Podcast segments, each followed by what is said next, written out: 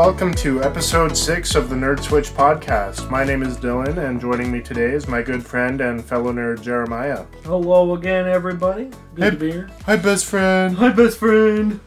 Yes, you had a good weekend so far. So far, Play some video games.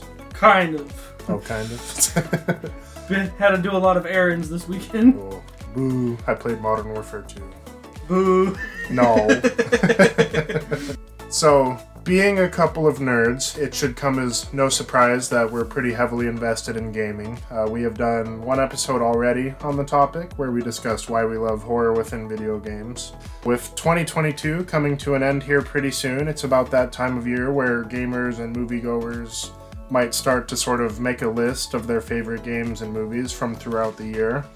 And while we do plan on making a list for this year, we want to wait until the end of uh, probably December so that we get some time to, you know, play and experience some of the other releases this year. But in the meantime, we want to use this episode to kind of look back through the years and discuss our previous Game of the Year choices going as far back as the 2000s.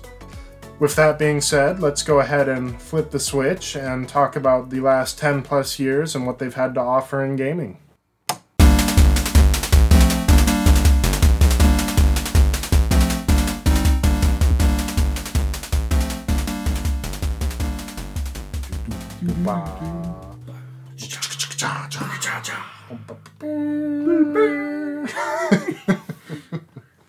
So, are you a are you a typical list maker? Do you do you make your top ten lists at the end of each year, or Not at all. This is my first time, and Wow. going back through the years, uh, I had a lot to pick from. That's for sure. yeah, I, I do it every year. I think it's fun to kind of rank the entries in gaming and movies. I When I, when I have a lot I can think on, and when I have enough time to put it together, I can put a good list together. yeah. But when someone's like, when you're in that casual conversation, like, "Hey, what's your favorite game?"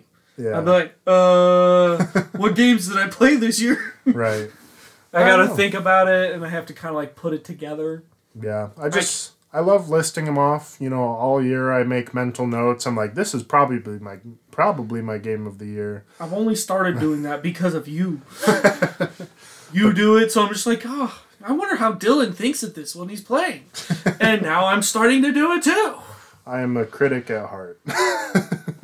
so, before we uh, jump into our list here, let's kind of talk about just how we're going to structure this. So, we're going all the way back as far as we can into the 2000s.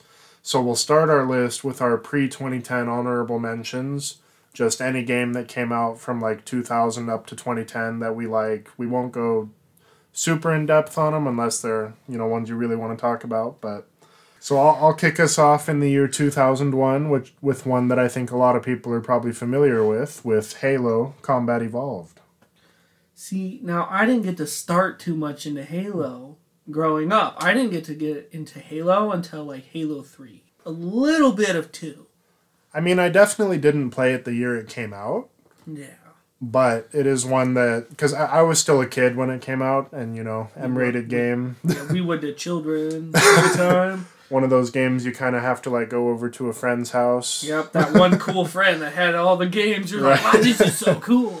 But yeah, that's. I remember the first time I played Halo, my imagination just went wild, and I'd run around the neighborhood.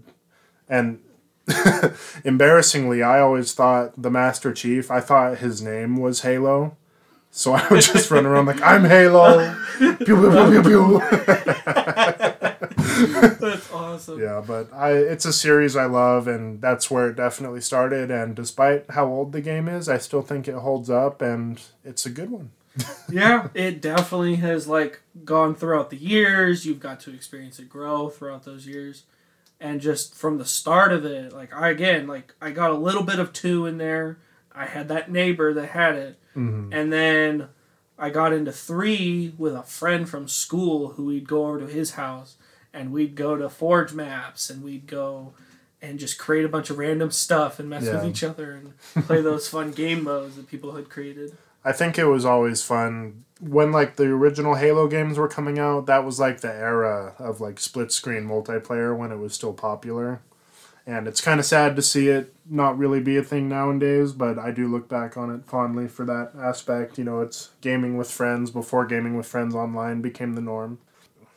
So for my 2002, there are two games that came out. I definitely did not play them in 2002, but I played them a lot when I finally got them, and that was Star Fox Adventures. That one we might have had as at 2002. It was my brother had the GameCube. I got to play it a lot. Um, and Star Fox Adventures was one of my like go-to games I played with him. This was like my like start of a lot of games for me. This game had a lot of like um, button mashing, campaign. It had dialogue that I've always remembered for some random reason.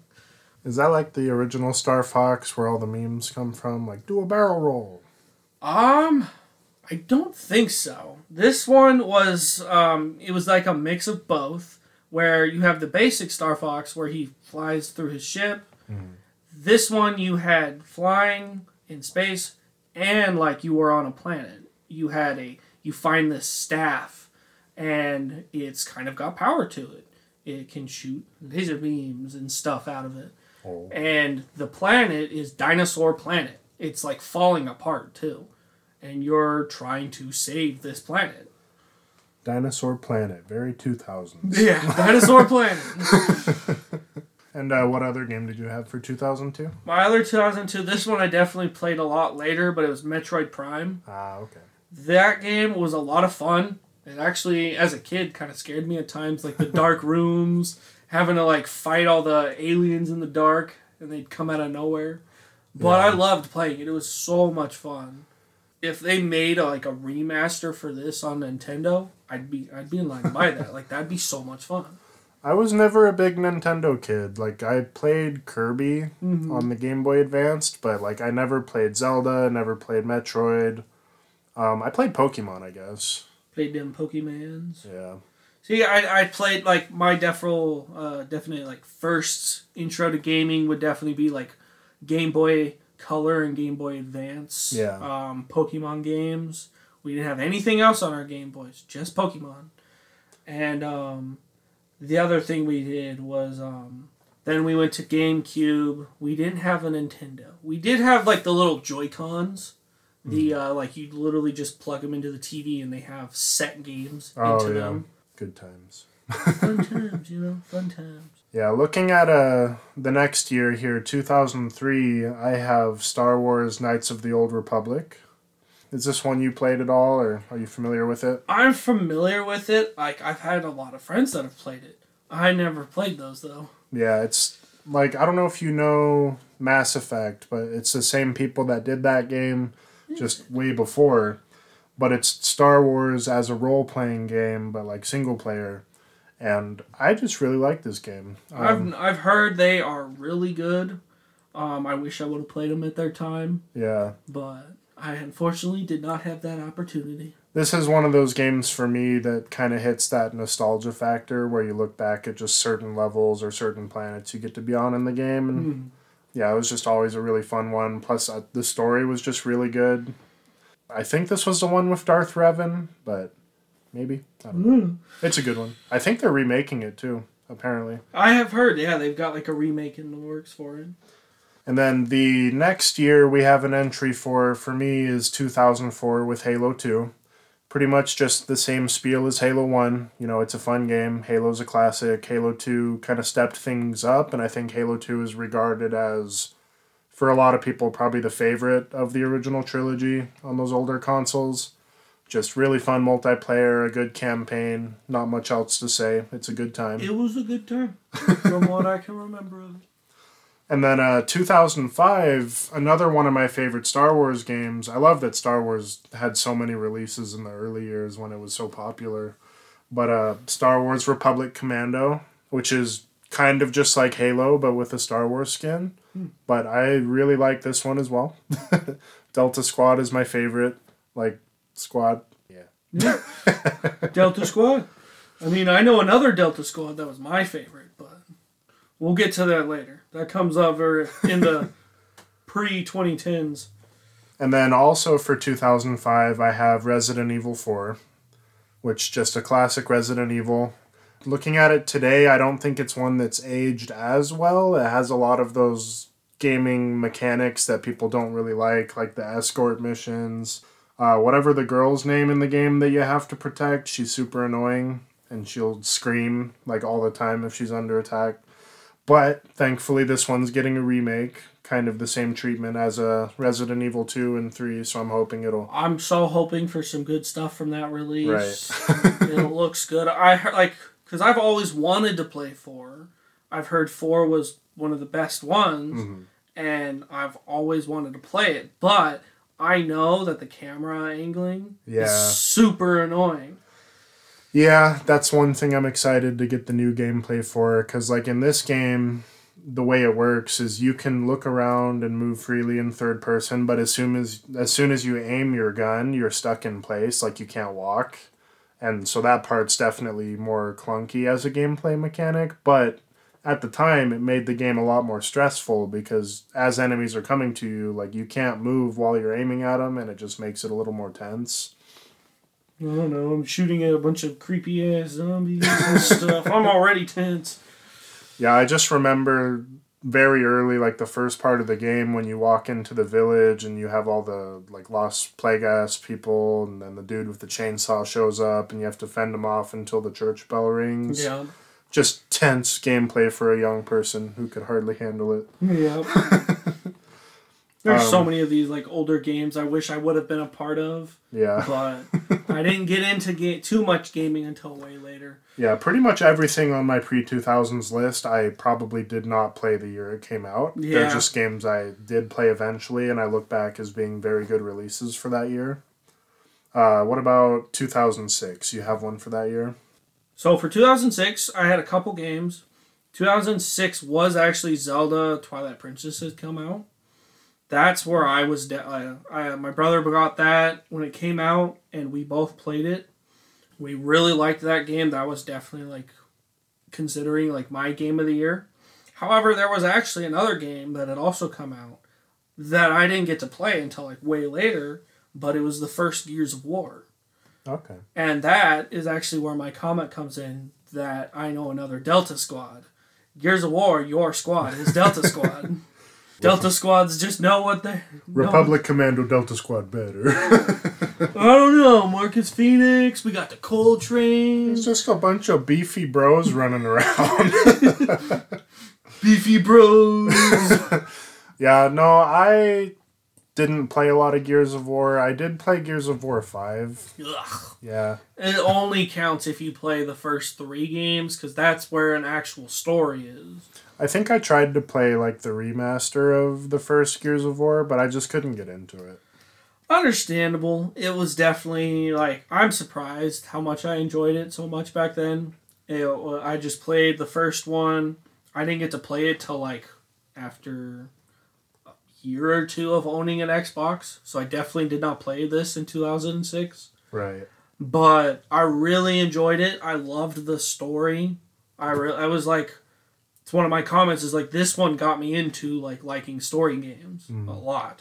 Yeah, I know that's one that people look at as being kind of one of the like pillars of Xbox alongside Halo and just classic gaming franchises in general, like mm-hmm. Mass Effect. I know they're all kind of roped into that category as being pretty nostalgic for people. Mm-hmm. I agree. And yeah, Zelda, again, I just never played. I'm probably one of those dudes that would offend people and be like, "Oh, Zelda, is that the main character with the green hat?" Totally. That's totally who that is. Link is the horse. oh, that makes sense. yeah, uh, eh, just never played it. It's all good. Uh, 2007, Seven. pretty big release for a lot of people with Bioshock. Woo! This game kind of blew up for a lot of people. It's I know it's one that a lot of people look at very fondly, and I again probably didn't play it in 2007, but when I did play it, the idea of just going underwater and like through this dilapidated city where everyone's psychologically kind of They messed up in the Yeah. head. You know? like it's not a horror game. I wouldn't define it as being strictly a horror game. I definitely it's, wouldn't, but surprisingly, in the definition of like looking up horror games, it comes up in there. Yeah, It's been classified in that area it is scary. because it does have like a gruesome thing, as we talked about in that last episode. The multiple options of fear are like the shock, hmm. disgust, and then just fear. I feel like this game threw a lot of like that disgust in there because Right. it is a pretty gruesome game at times. Yeah, and graphically, even for 2007, it still looks pretty good. Not as good as games today look, obviously, but it still holds up. Uh, we've had they had like the Bioshock collection that came out and kind of upped the graphics for it and the other games in the series. And it's one that I look back on just really fondly. I love the gameplay. Uh, plasmids, is that what they're called? Yep, we got plasmids. You've got your tonics. I love that they just built this whole world there, and it's like it's kind of interesting that it's like it's almost like a theme park, place to live and explore. Yeah, so you had this guy named Andrew Ryan who was kind of just against like the political norms of the world. Political society. He this was like wasn't this what during 1963 or 62? Something. but yeah, he decides, you know, F these guys and their ideals. I'm going to build my own society. And he builds the city underwater. And you don't get to experience it like while it's thriving, but it's implied that the society actually did good. But because of the like tonics and plasmids they were using, people eventually went crazy. It, it was that people went crazy, but it was also that like people got greedy. People Yeah. were conniving against the city. Like they wanted power. Like Andrew Ryan had this power over the city, mm-hmm. and people wanted that power. They wanted him gone. People tried to target him, and it became the city that like he didn't even want anymore because again he left society and its political issues and yet they followed him down there Yeah. Also, just one of the best reveals and plot twists in a game to date, Right. I think. Um, the game's been out for forever, but. spoiler so, you, yeah, you have this guy throughout the game that goes by Atlas who's kind of guiding you along, telling you where to go. But one thing you don't really pick up on in your first playthrough is that every time he tells you to do something, he uses the phrase, Would you kindly? You know, like, Would you kindly grab that wrench? Would you kindly open this door? And towards the end, when he's referring to Andrew Ryan, he's like, Would you kindly go kill Andrew Ryan? And then it's revealed that the phrase itself is actually used as kind of mind control Mind to our main character. So you're, without even knowing it throughout the game, you're just following orders, which are perceived to us as the player as just the game's objectives.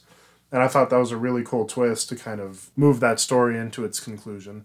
The final boss fight I still think sucks, but i mean yeah he's just overpowered and whatnot and screaming at you yeah, it's a good game though. I think it's one a lot of people have a lot of nostalgia for. i loved it yeah it was one of my favorite games like that's kind of one of my things that have like brought me into these kinds of games is having superpowers or some mm-hmm. kind of power and options of going like you have a ton of like small things you can go do you can explore that wow, like this sunken city almost Right. and it's so much fun i loved that game Also the big daddies. big daddies Yeah, just uh, an enemy you run into off and on. They're like these huge.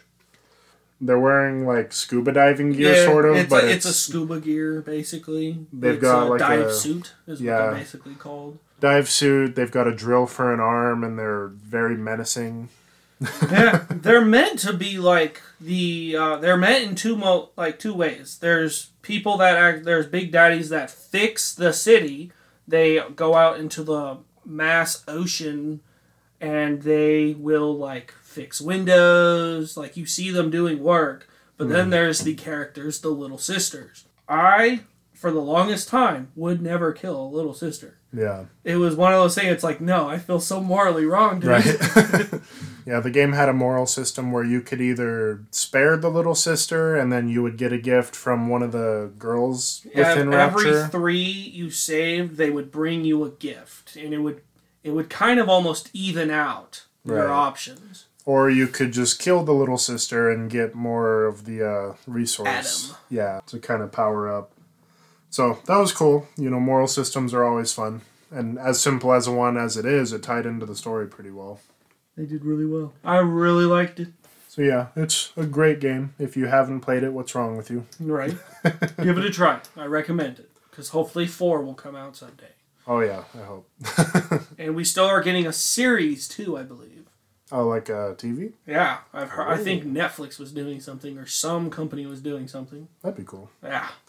Uh, 2008, I have Dead Space, one that we talked about in our previous episode. Unfortunately, if you remember our previous episode, I did not play Dead Space until recently. Yeah, Jeremiah sucks, no surprise. Yes. However, for my 2008, it's Gears of War 2. Ugh. Beefy Bros! Beefy Bros. Hey, you know what? We had to crawl through a giant worm and chainsaw our way out. You got my chainsaw gun! It was pretty graphic. It was pretty awesome. Yeah. um, that's all the ones I have for pre 2010. Did you have one for 2009 or? I did. I have my my last two is um the honorable mention for it was Halo 3's ODST. Oh yeah. I actually really liked it. Like a lot of people at the time did not like ODST. One, you're not playing Master Chief. It's completely side storied. I loved it. I loved the like story how you you're playing this like quiet character walking around at night and you'll find reminiscence of your team's supplies and then you play their story. This uh, ODST came out before Halo Wars, did it? Yes, I believe Okay. so. Yeah, it was kind of the first time Halo just did something different.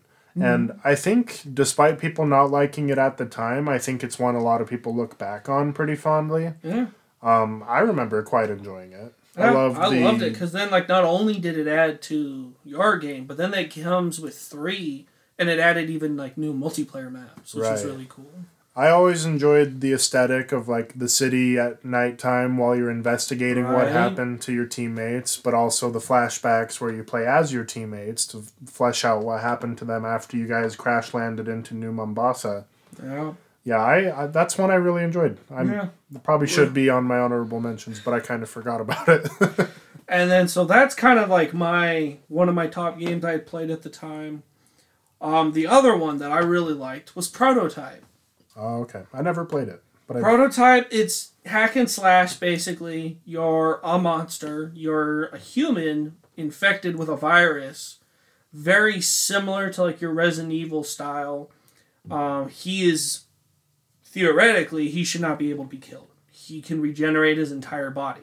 And his body can like shapeshift into whatever he needs to, weapon wise. Um, he can grow armor over his body, so he can be uh, like have damage resistance. yeah, And it, it kind of felt like a old Incredible Hulk game, but you're just a, a regular man infected with a different virus. yeah. It's one of those games that just lets you be overpowered, right? Pretty much, like you've got a health bar, you've got the military trying to come after you. There's other infected monsters out there that are trying to attack you, but it's just an all-around fun game. It also had a really fun story. Okay. So I've in the discussion of overpowered characters in gaming, I have missed a game that would have been. I was been wondering why that one was Yeah. on there. completely forgot about this one, but back in 2008, um, Star Wars The Force Unleashed. That's a game I am quite fond of. Please, for the love of God, Disney, make Starkiller a canon character. I- I agree. Even though I have never played this game, I agree that this needs to like be a character and do something with him. Yeah, I just think the idea of Darth Vader having like a secret apprentice that he sent to hunt Jedi's is really cool. I, I also just really love the meme from that game is you said you would stay away. And it just cuts to Vader going, I lied. There's so uh. many memes with it, it's great. yeah, yeah, I'm kind of surprised I forgot about that one, but it's a good one. Another game that just lets you be ridiculously strong. I remember the very first level where you play as Darth Vader on Kashyyyk, and you're just walking your way towards finding the child, and you're throwing all these Wookiees off the bridge with your force powers. It was ridiculous, and I loved it. That sounds really fun. I, oh, again, another game I wish I would have actually played growing up. But I think that wraps it up for our pre 2010 games. So let's jump into the year 2010, which had four games that I really liked. So for 2010, what did you have as your game of the year? Bioshock 2. Bioshock 2. That's like the one that I like, but. It was by far my favorite because I feel like they. The story was still great for me. I love the story had its ups and downs. It wasn't as great as one, Yeah. but I loved the idea of playing a Big Daddy. Then, um, not only was it that, but then they kind of did some updates to the first game that I liked that they did in the second game. One was you didn't have to swap back and forth to weapon or plasmid. You always had weapon and, pla- and plasmid out, and it was just something very more fluid. They added a few different uh, touch ups here and there. Yeah, I wasn't as big of a fan, but for me, I think it's hard to kind of redo that initial like wow factor of BioShock where you're first thrown into the underwater city. Right. I do appreciate BioShock 2, but it is probably my least favorite of the three games. I liked it for other reasons, for the fact that they also showed more of the city when it was like thriving. Yeah. They showed it a couple times. They showed like how the world, how it was down there when it was thriving, and you even had little flashbacks. You got to play as a little sister as a small segment. It was just a small gathering story segment, but it was still really cool. I thought they had added so much to it and like adjusted like your powers, the plasmids, Mhm. in a really good way. Yeah, I still like it, just not as strong for me. I see. But what was your game of the year, 2010? So, I'm a big sucker for this franchise now, but it's Metro 2033. Um, it's made by a Russian developer. It's you know it's a pretty successful game, but probably lesser known. But it's just I love its post-apocalyptic setting. Like for those who don't know, Metro, after what is perceived as being World War Three, essentially a lot of people like within Russia had to move to living within their metro tunnels underground, and the radiation above ground resulted in these creatures kind of roaming around. And the game just deals with you kind of making your way through the metro tunnels to accomplish your goal in that first game, while dealing with the dark ones, which is like the supernatural entity in the game, as well as the creatures in the game. I just love it. It's actually pretty similar to Bioshock gameplay wise. Um, not so much with the powers, but you get these like really cool steampunk, like handcrafted guns, and it's just really fun. I like this game a lot. I, it's one of the like it is one game I've always wanted to try and play. Like I've even bought the um, collecting pack where it has one and two, Yeah, and then I got the new one. I just need to play it someday, honestly. they're really good. Um, it, it- it's even pretty realistic to the sense like when you go above ground, you have to have the face mask and you have to find air filters to have an oxygen supply. Like you can run out of air up there. Yeah. And you can also get cracks in your mask as you do combat. Like if you get hit by enemies, you can get a leak and you'll lose air faster. And if it breaks too much, you have to find a new mask to replace the one you're wearing. So those factors for me just made it a very immersive experience. And credit even to the developer because I think it's one that they kind of got in trouble for making within Russia because it kind of shows parts of Russia in a bad light. Hmm. So yeah, I think they were even kind of anonymous with the game, like in Russia, to the point where I don't know if they even knew they were making it over there. but yeah, really good one. Yeah, I've always been really interested in it. I just need to put some time into it, you know. Yeah.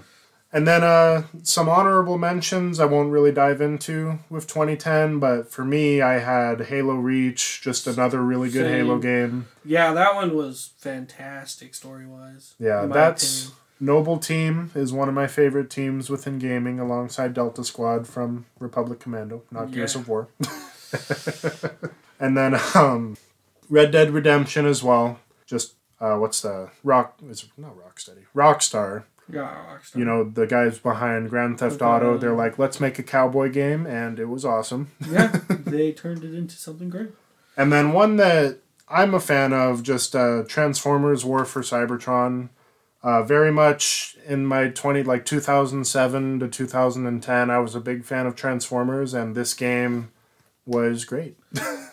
I only ever got to play like the movie based Transformer games where it's literally based on like the Shia LaBeouf movies Yeah. and everything, which they were okay. You know, you got to transform. It was casual fun. Yeah, the they're not as good. Like War for Cybertron and Fall of Cybertron were two really good ones, and you just get to play on Cybertron, where Transformers are way cooler when they're not running around with Shia LaBeouf. I agree. The games were not the best.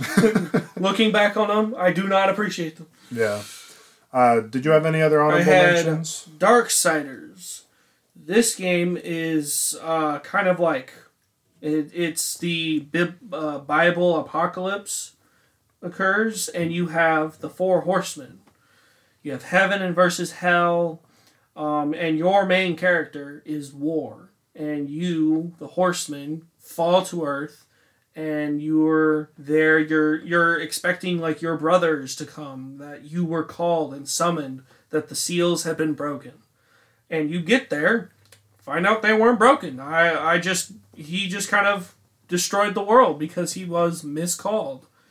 And it turns out, like, into this, like, deep story that, like, the council that oversees the horsemen, they have to reprimand him. They have to say, like, you have broken the law and you have doomed the world.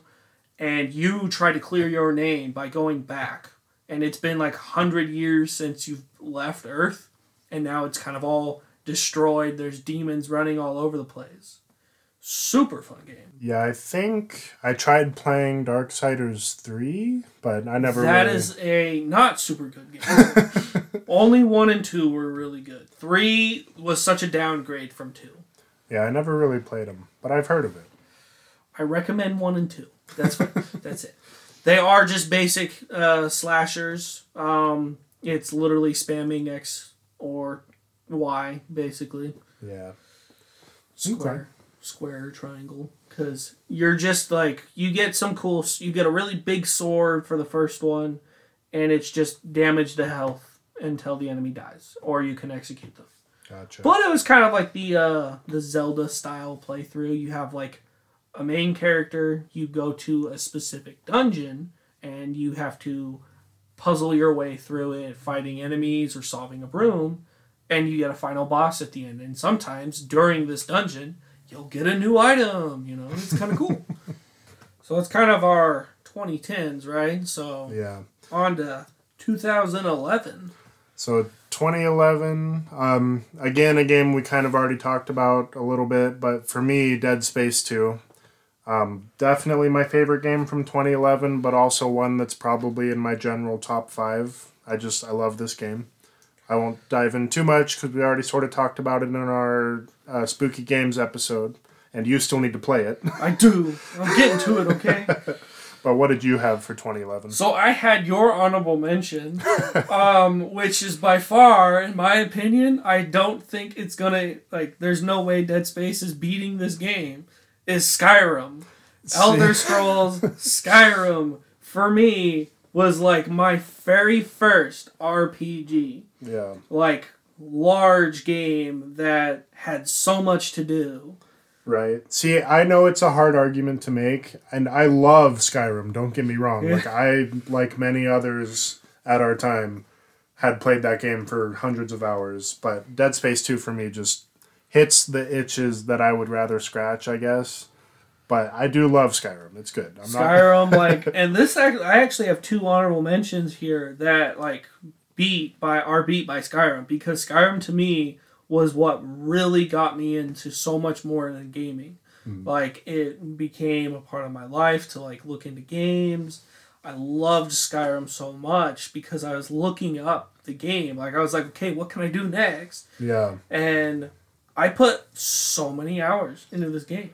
It was such a good time because I remember just everyone was talking about it. He was like, "Oh, I did this dungeon over the weekend," you know, talking with your friends at school, and they're like, "Oh, did you see this or go do this quest?" Yeah, it was a really good time. My two honorable mentions for 2011 were Gears of War 3, which, again, that one was the best conclusion to a trilogy, in my opinion. It's you have loss and a victory still. It's up and down emotion. Yes, it is bullet bullet crazed because you are literally dumping thousands of bullets into a thousand enemies. Beefy Bros three, three times the beef. Three times the beef. They have the beef, okay? Bom, bom, bom, bom, like the Arby's commercial. But I really enjoyed the game. I was super happy when it came out. I actually, um, and then it had a super great multiplayer in three, where I had like a ton of friends starting out in Xbox Live. We actually did like competition on it, and we won a few competitions on that multiplayer game mode. So much fun! Like that's where I got in, even into more multiplayer aspects. My other game is Crysis Two. Um, I did never, I never touched Crysis One until like way later because Crysis One literally has nothing to do with two or three. Oh yeah.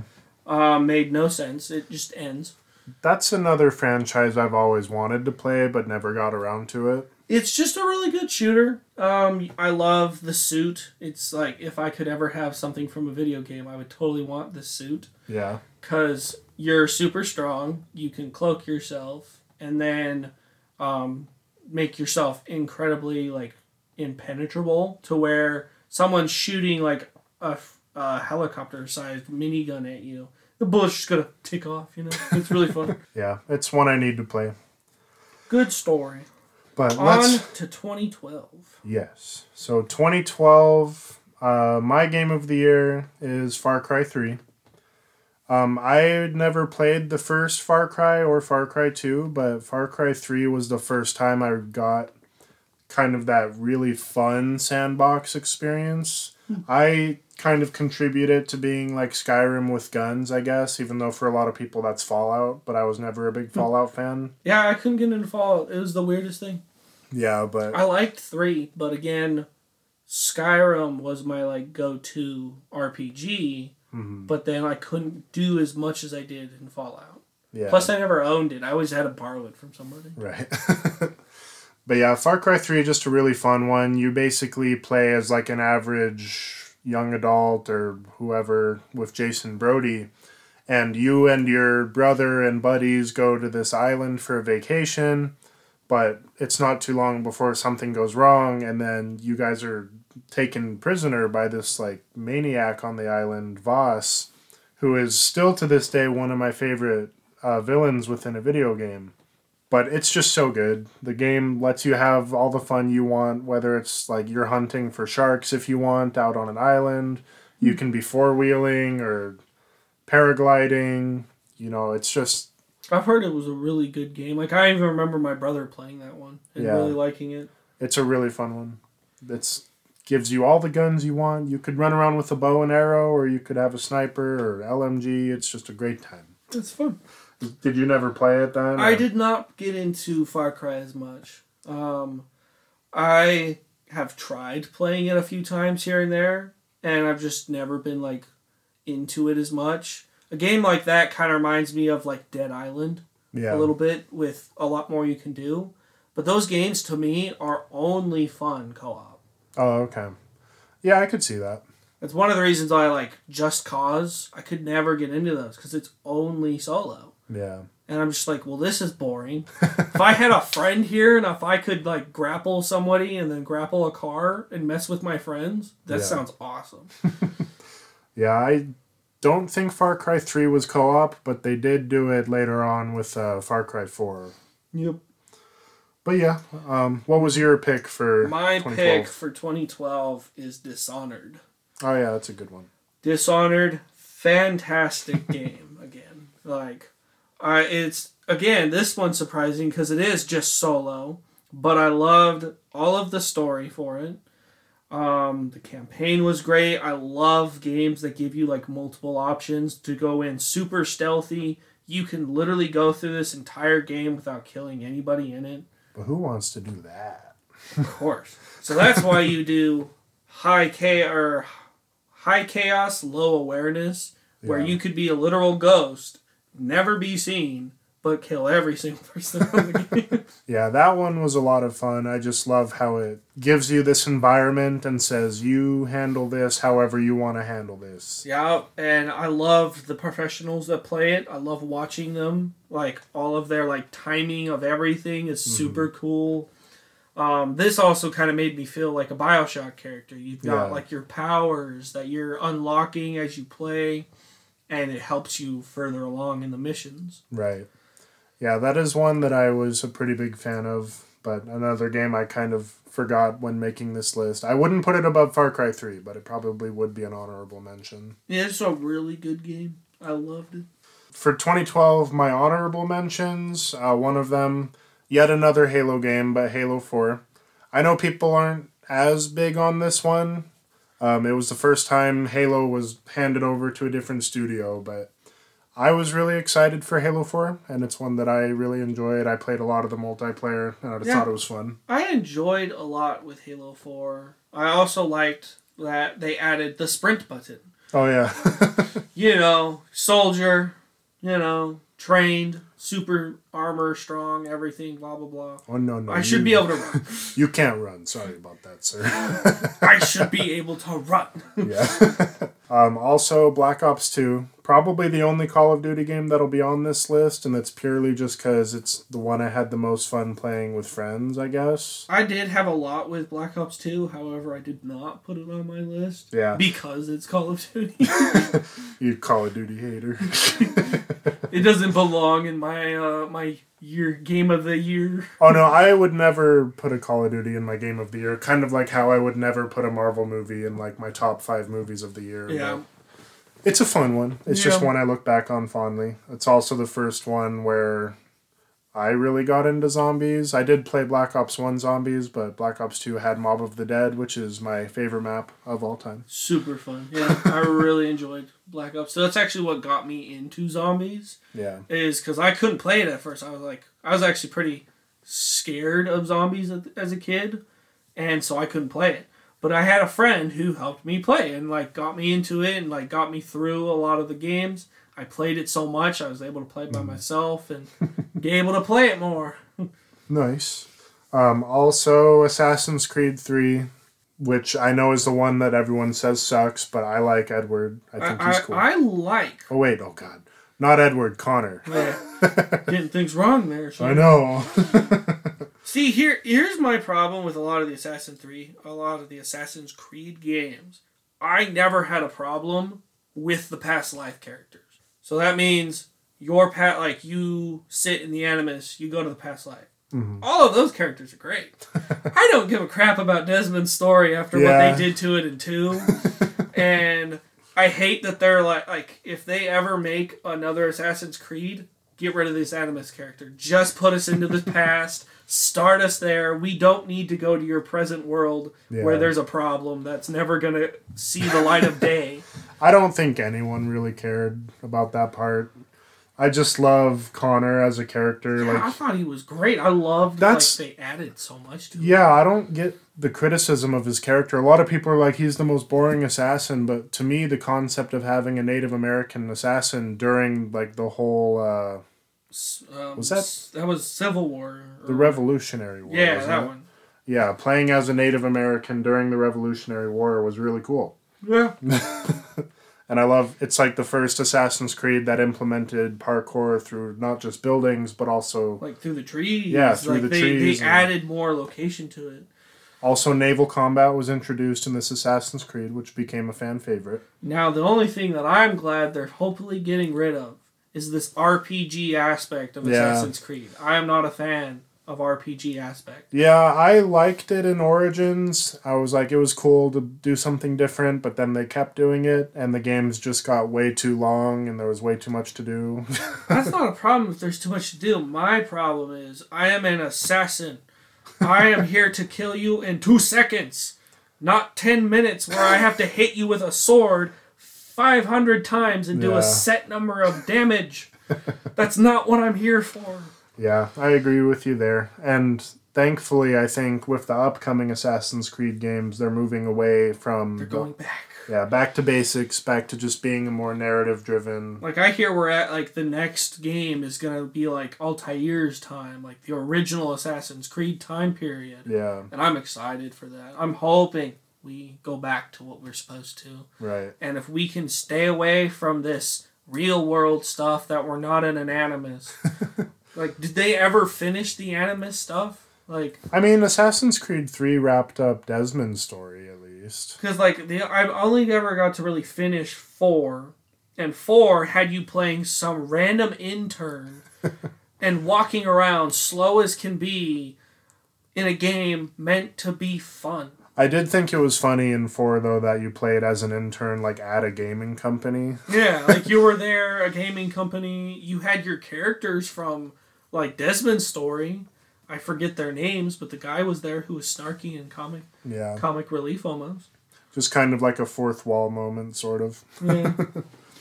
Um, my, my other honorable mention is Darksiders 2 had come out 2012. mhm. My favorite one by far out of the two games that I actually care about because 2 you play as Death and Death's character was awesome. so much better. They even this is where they gave an RP RPG aspect where you had to wear different armor for stats. You grinded levels and had a skill tree. They did great. And I was super bummed when 3 came out and they downgraded so much. Right. Granted, they did release this like COVID era Yeah. and didn't have a lot of money at the time, unfortunately. Yeah, I played a little bit of three, but I stopped shortly into it. Yeah.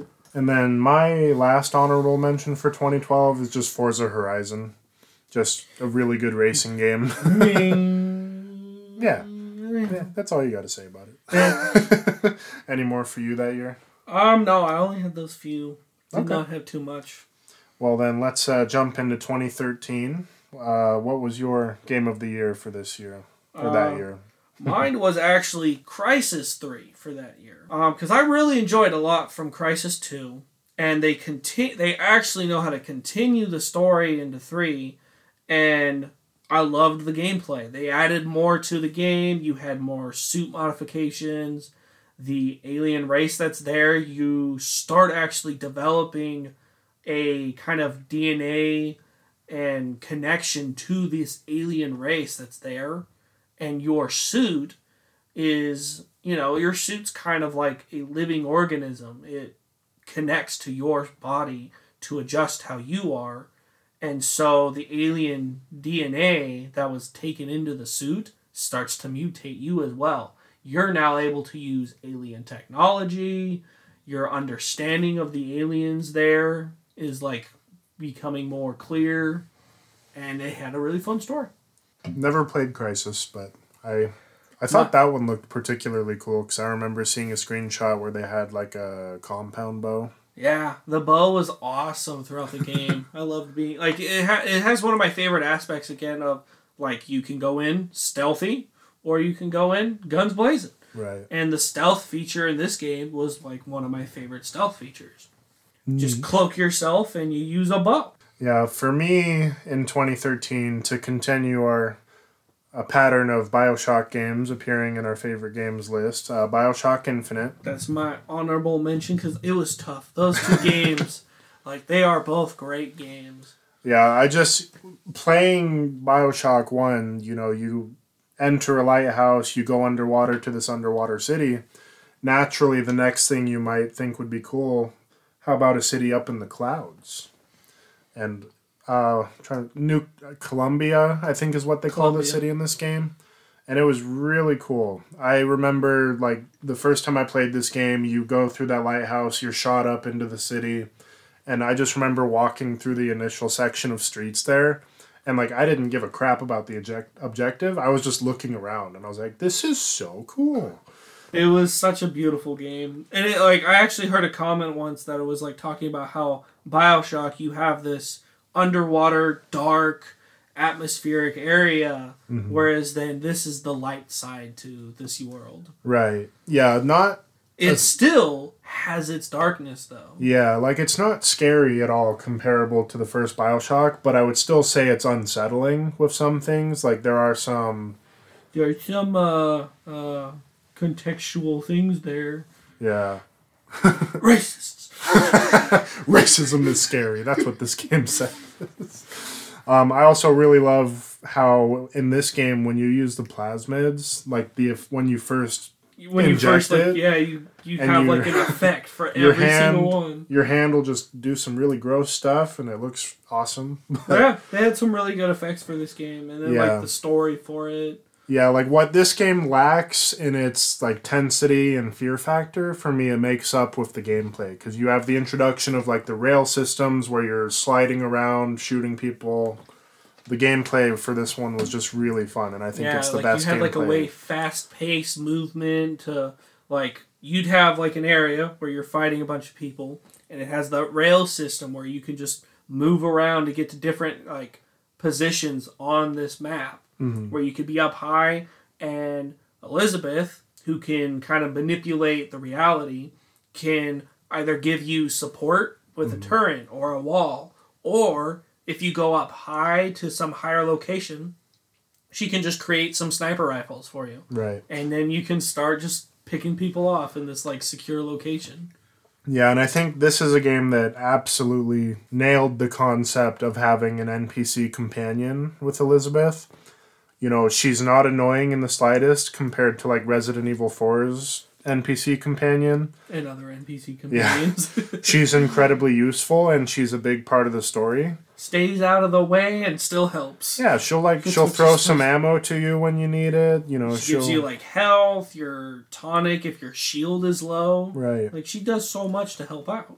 Yeah, and surprisingly big part of the story too. But I just love the story on this one as well. It, it also tries to pull another pretty big plot twist ending, which I think is good, but obviously not as like impactful, I guess, as the first game's you know shock twist. But I do still appreciate this game for what it did and its ending, and I really hope we get to see more Bioshock because this game came out almost ten years ago. It's been a while, so hopefully we get some more. Um, and then yeah, so for 2013, my honorable mentions, uh, one pretty big one from that year is The Last of Us. For me at this time, I didn't love it as much as everyone else, but it is a very good zombie game. It was fun. I really enjoyed it. Um, I didn't completely hate it as one of my friends did. Yeah. For one flaw that I foresaw, which is baseball bats do not break after three hits. Oh yeah, Which true. I hate that flaw. But I liked the story, you know. It Yeah. was a good back and forth, good solo See- zombie game. I love the intro to the game. I think if the game had just stuck with like that initial outbreak and kept it going from there, for me, I probably would have liked it more. Instead, you get this opening mission with the outbreak, and it's one of the coolest like opening missions to a game ever. But then you get a time jump where you're playing years later as the same character. It's still really good. I just would have loved to get more from that initial outbreak. Yeah, I feel like they would have had more to do in that initial outbreak. Like if they would have had like a longer story where it's like, okay, she's gone, you would have had to have had the grief and like try to survive. You have the uh, his brother Tommy who's trying to help him through it all.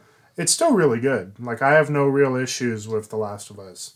It's a very good one. Mm-hmm. Um, I also had Metro Last Light, which I could argue could have been my game of the year for this year. It's really good. It's even better than the first Metro game. It expands a lot on what that game introduced. And you probably haven't played it, so I won't talk about it too much. But Not too much, unfortunately. fantastic game. Also, Tomb Raider was rebooted in 2013, and I really like that play one. those. I played the Uncharted series. Yeah, it's similar to Uncharted, but I personally like Laura Croft more than Nathan Drake. I like Nathan Drake. I bet you do, gay boy. I'm just kidding. I can't say that. That's mean. That's okay. I won't Um, cancel you. And then lastly, just Grand Theft Auto 5. You know, big fun game for that year. It was fun. I'm pretty sick of how much they're like milking it though. Yeah. it, it can go away now. yeah, we're over it. Give us the next one. Yep. It's, it's been almost 10 years. So let's jump up to 2014. Um, another game we've, well, I've already talked about with Alien Isolation. That would be my pick for Game of the Year for that year. If you want to hear me talk about it more, go watch our spooky game episode. go watch the last episode. it's all I need to say is it's a love letter to fans of the original movie, and it's a fantastic adaptation in video game form. Now, this game has zero campaign, but my year my year for it was Titanfall uh, for 2014. That release, that game was one of my favorite multiplayers. yeah, Like my original favorite was definitely like down to like Gears of War 3. I really loved the multiplayer from that.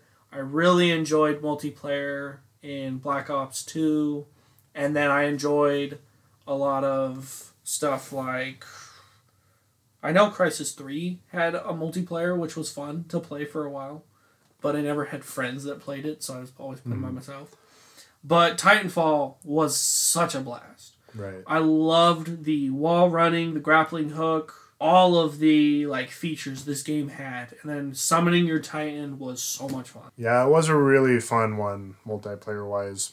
I think it's eclipsed by its sequel, but for the time that it came out, it was very different for a multiplayer game, and I do quite like it. I just didn't really have a lot happening in 2014. I tried looking up other games that had come out. I didn't play a lot of games that came out apparently in 2014. Yeah, I only have two honorable mentions, like uh, The Evil Within, kind of the other horror game released at the same time as Alien Isolation, which I didn't play because I was madly in love with Isolation, but I did go to it later on. I remember hang. I remember talking with you when you played The Evil Within more than I heard from Isolation, because I remember you were kind of liking it. Yeah.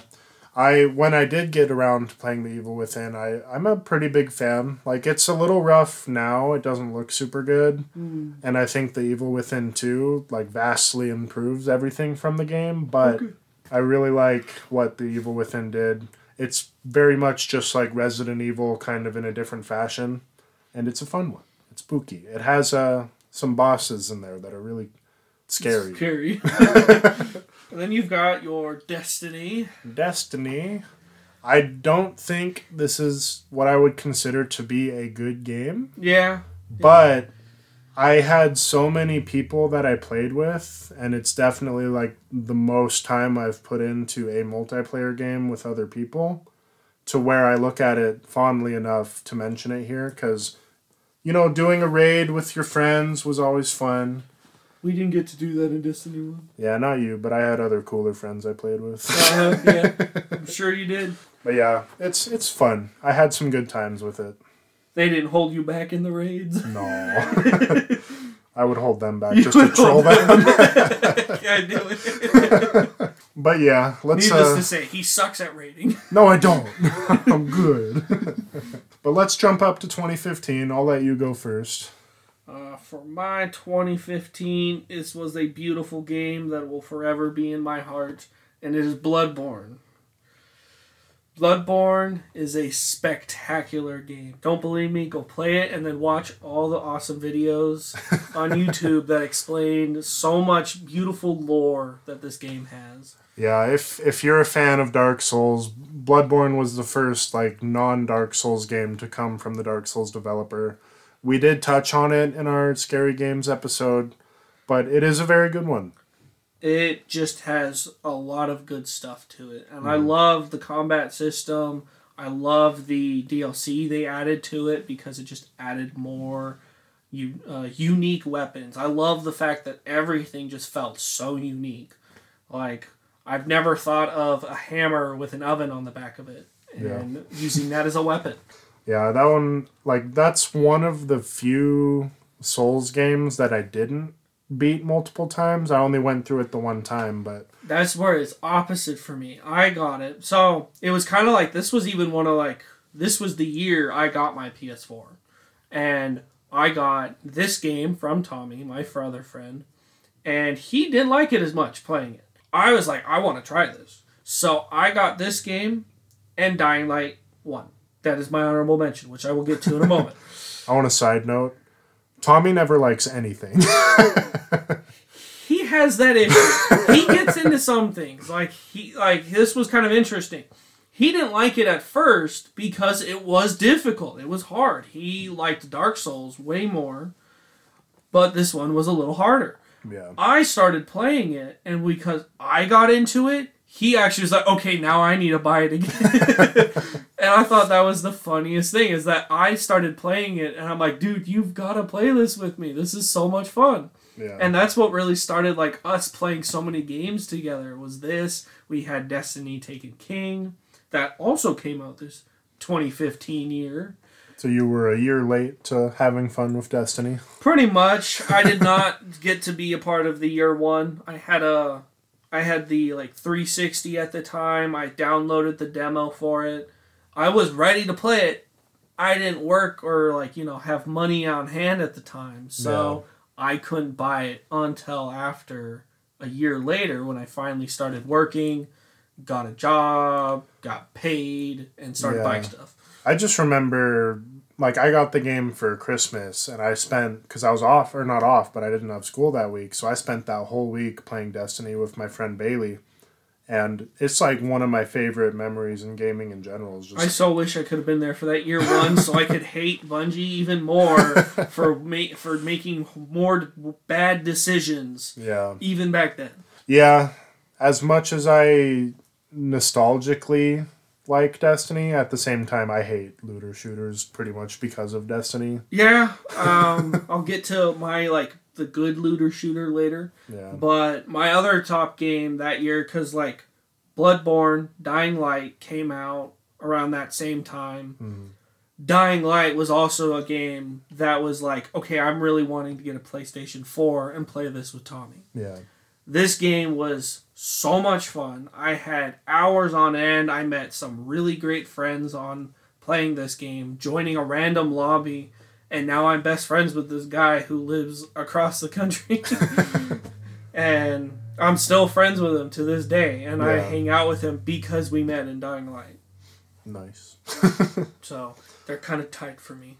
Yeah. Um, I didn't mention my game of the year yet, but I do have Bloodborne on my honorable mentions for that year. Yeah, I saw your list, your list, you know, and I'm just like, Bloodborne should be higher. Well, those aren't in any particular order. It's just like games Should be I higher than The Witcher, is Yeah. No, no. but I'm like, Bad okay, Jeremiah. I know how he thinks and why he likes this game so much, so I'll let him keep his space. yeah, 2015 game of the year. Uh, the The Witcher 3. This game's a masterpiece. I absolutely adore this game. You just liked all the things in it. Quality gameplay, sir. Sure. But yeah, it's super weird because I knew nothing about The Witcher when this game was being promoted. And I just remember I saw the initial trailer for The Witcher 3 and I was like, this looks really cool. It's given me like Skyrim vibes, but like more story driven, I guess. And I just, I kept on following as they put stuff out. And I remember they were releasing promotional content on like locations where the game was inspired from and I was just getting into it. I started looking up like Witcher lore and learning about the character. And then when I finally came around to playing the game, I just fell in love. I played this game nonstop. I, I was not able to do that. Had I started this game the same time as you and same like the release time, I'd probably be right where you are because I can see how big a game this is. And like I said, I put so much time into Skyrim. I would have loved another game like that yeah. where it's like your set character and you got so much you can do. I just didn't get into it at that time. However, I will get my chance when they start doing these new games they're making of it. Yeah. It's just it's so good. Like the story is fantastic. It's an RPG where the side quests are also just as interesting as the main story. Like you don't get a lot of the just go here find this quests. You get fleshed out side quests Yeah, with their own Dying Light. stories. Dying Light is the go here, do this, get a, get a gun, get a blueprint. Yeah. Defend this area. Yeah. it was fun because I loved the parkour from Dying Light.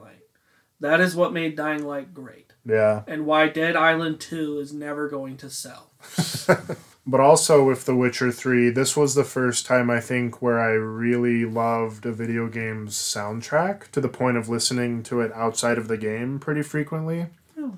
It's a really good one. That's cool. I did not know that. Yeah, the two songs, uh, Silver for Monsters and Steel for Humans. I recommend them if you're curious. And then you've got your two honorable mentions.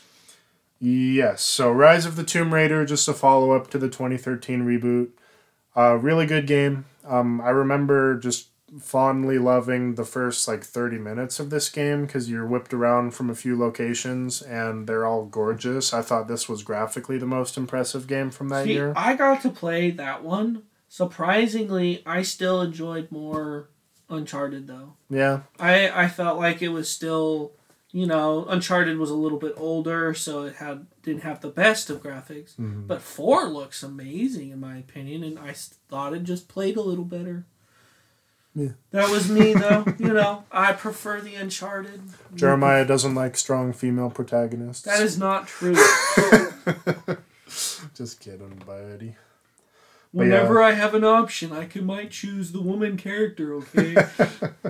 And then also for 2015, another Souls game was kind of the the black sheep of the family. yeah, not not so much a remaster, but kind of just a touch up. And it's a Dark Souls 2, the Scholar of the First Sin edition, which was just kind of a better looking Dark Souls 2. But what's really cool It was still Dark Souls too. yeah, but what's really cool on this one is for those who actually played the initial release, which I did not, but my good friend at the time did, they actually like completely changed where a lot of the enemies come from and where certain enemies were positioned. So you can't go through and get the same experience because they kind of shuffled everything around for this one. And I do think Dark Souls 2 is probably the worst in the franchise, but I had a lot of fun with this game. I actually no longer think that. I used to think that it was, but I actually really did enjoy it. There was a lot of stuff I enjoyed, a lot of the camp, like a lot of like the different worlds to go through. Yeah. I was only like guided through it my my like original time playing it. Like I was only guided through it by my friend Tommy, who he actually really enjoys this one. Yeah. Um, he enjoys all Dark Souls games. One, two, three, Bloodborne. However, the only one he has not played is Sekiro. The best one. It's good. I liked it. It's a game that I would never play without, unfortunately, using my mods because Boo. I could not. I would probably take forever to get through it because you are solo, and the game is cheap. Yeah, Dark Souls 2, I think the reason a lot of people don't like it as much is because while it has like the highest volume of bosses for a Souls game, some of the boss quality just isn't very good. They're pretty basic. Yeah. Yeah. I mean, they're pretty cool. I liked a lot of them, especially like playing it through my first time. But personally, yeah, I liked that the fact that there were so many to go through. hmm I felt like there was like a lot of challenges you had to go through, Yeah. and I liked pl- trying to go for the platinum for it because there was a lot of stuff you had to do. You had to go back and forth. You couldn't you, if if you kind of messed up, you could kind of go back to getting it fixed. Um, and then another system I liked with it is like every boss level, you can just go to your bonfire, burn some ashes, and restart the level, not the entire game. Yeah. I thought that was cool. Yeah, it's a fun one. Probably the first Souls game I actually completed multiple times with like New Game Plus. That's mm-hmm. the first time I I kind of got interested in Souls. Really? Yeah, I didn't play a lot of Dark Souls 1 because for me, like, that was my first jump to a more difficult game, and I was like, nah, F this, I'm out. but Dark Souls 2, I came around, and then later on went Yeah, back to it was first. for it was it was Bloodborne for me that got me into the Souls games. That was my intro. Yeah, And then I backtracked. Like three came out, and then I backtracked. I played one when the remaster came out. Or actually, I played it when it originally was out, and I was able to play it on PS4. And then the remaster came out. Played that. Played Scholar of the uh, Scholar of the First Sin, and like beat them all. It was super fun playing Yeah. those. Yeah, maybe keep your eyes on our releases in the future. Maybe we'll try and do like a Dark Souls retrospective at some point. I like this plan. That'll be fun. But yeah, that's all I have for 2015. So, what is uh, your pick for Game of the Year for 2016? 2016. Now, this is a game that came out 2016. I did not get to play this game until like five years later. but it was a great game. I, I wish I would have put more time into it, and it is Persona 5. Oh, okay. This was my very first Persona game. Um, I was not a fan at first because I didn't like a lot of like how the cameraing worked. Again, I didn't care to read as much at the time Mm. um, when I was first told to try it out. But uh, my friend Tommy, again, loves this game. Super big fan of the campaign. I did not understand what the game was at first when I played it. I thought it was going to be some annoying turn based combat. However, I find out it is like my original Pokemon games I used to play. These are the GameCube games uh, Pokemon Colosseum, Pokemon Shadow XY, something Yeah. like that. Those games were so much fun. I loved it. You collected your Pokemon. You could go. You would have like a story to go through and fight uh, people, and then you're like fighting with your Pokemon. In this game, you're just using your personas, and you can even involve yourself in the fight. Mm. You have like your items to boost yourselves, to heal. You have a ton of stuff to do. You have like your collectibles. And it was just a really great story getting to know all these characters. Yeah. For those that are unfamiliar, this would classify as a JRPG or just Japanese RPG, um, which traditionally are set up to be turn based combat with these long stories with a lot of characters. But I just have a really hard time getting into turn based combat nowadays. I'm, I'm sure even if I went back to try and play the Pokemon games I loved as a kid, I probably wouldn't like them as much just because I don't like turn based combat.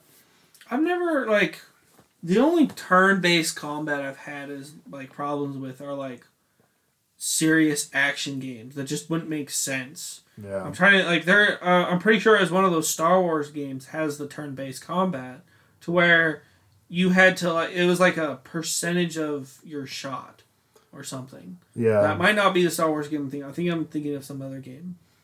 Yeah, But I remember there's a game where it's like it's your turn and your attack has a percentage to hit, but it could literally be up to like 70% and you'll miss. right. Like those games make no sense. Yeah, I did play Persona. I never beat it. It's it's a long game. It is a very long game. Like my first playthrough is 100 hours. And Yeah, unfortunately, the length though comes from the story. You're watching a lot more than you're really getting to play.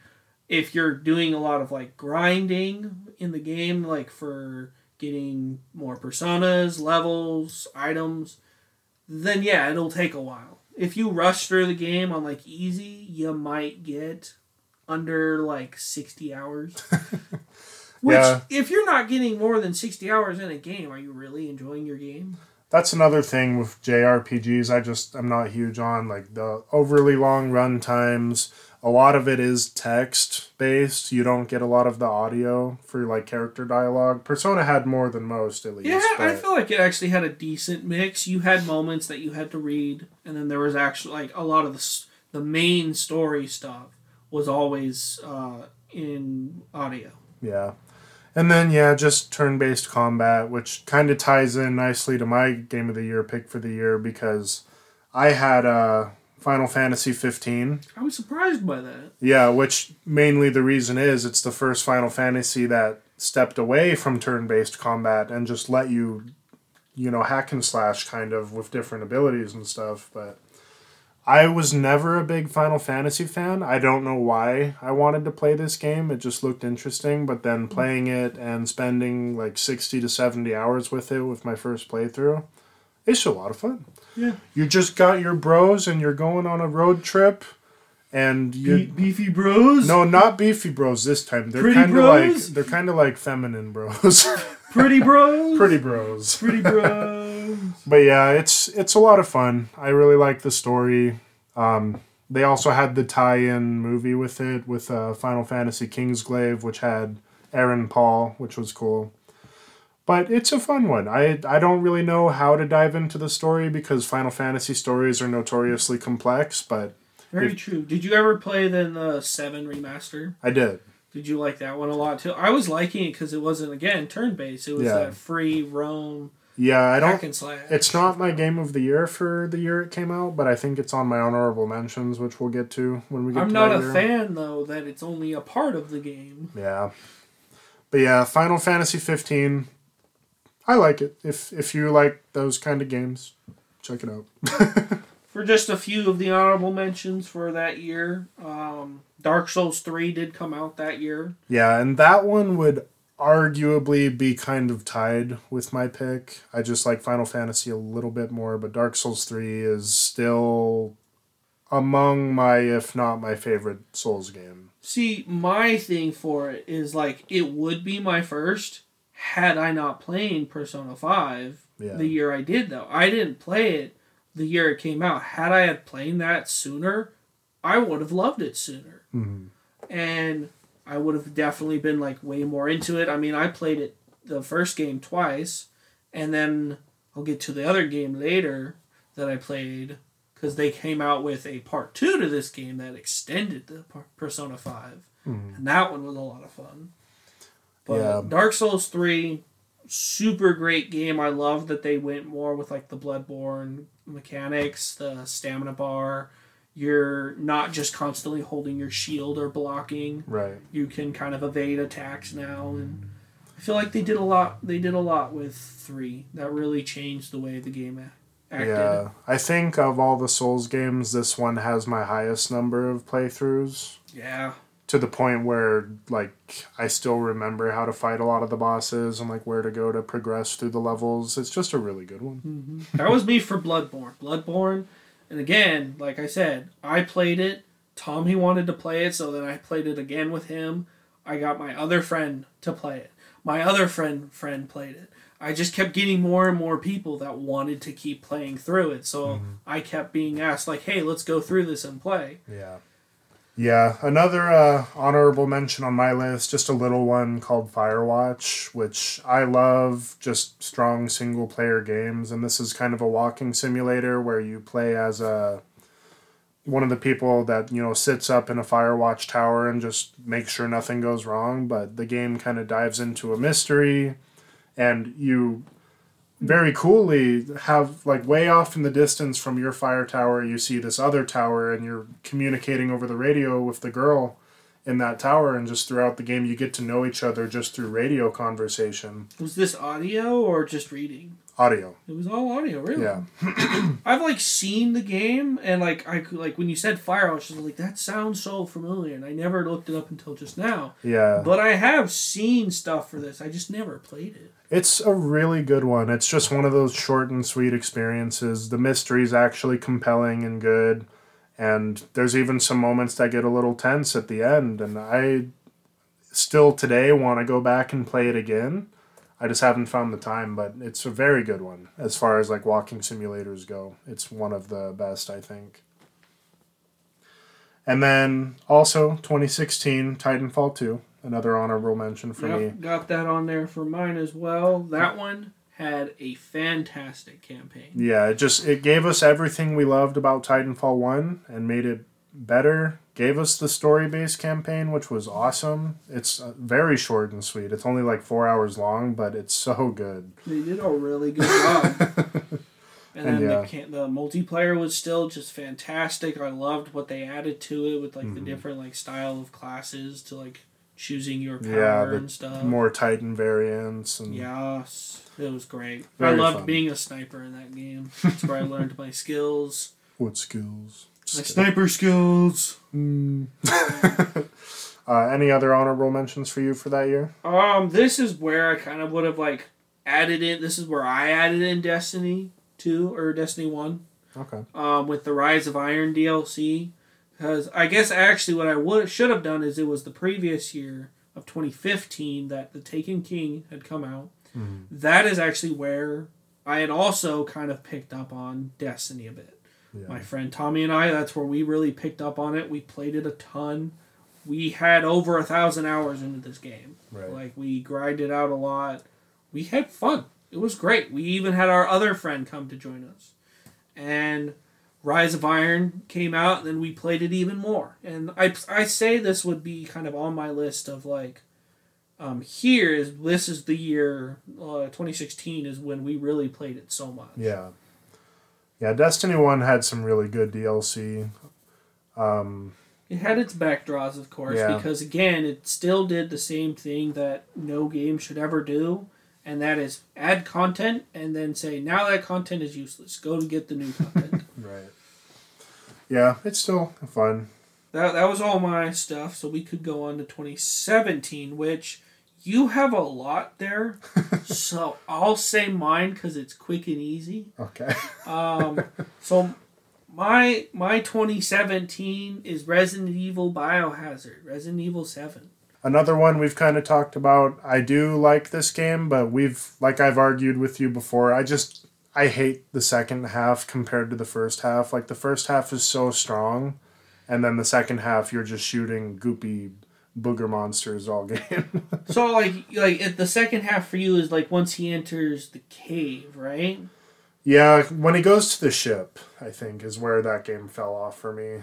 I mean, the ship was still decent because I mean, you got to play as Mia. Yeah. You're you're kind of having to like regather uh, items to even be able to survive.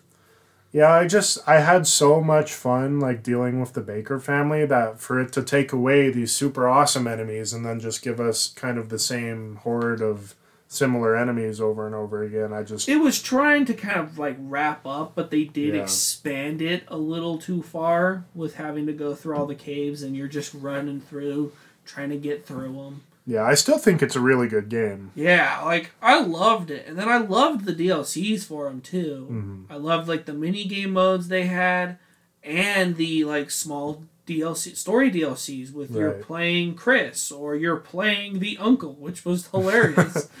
Yeah, I liked the uh, kind of escape room one where you had to deal with Marguerite who kept coming up to like feed you and yeah, that one's like super creepy.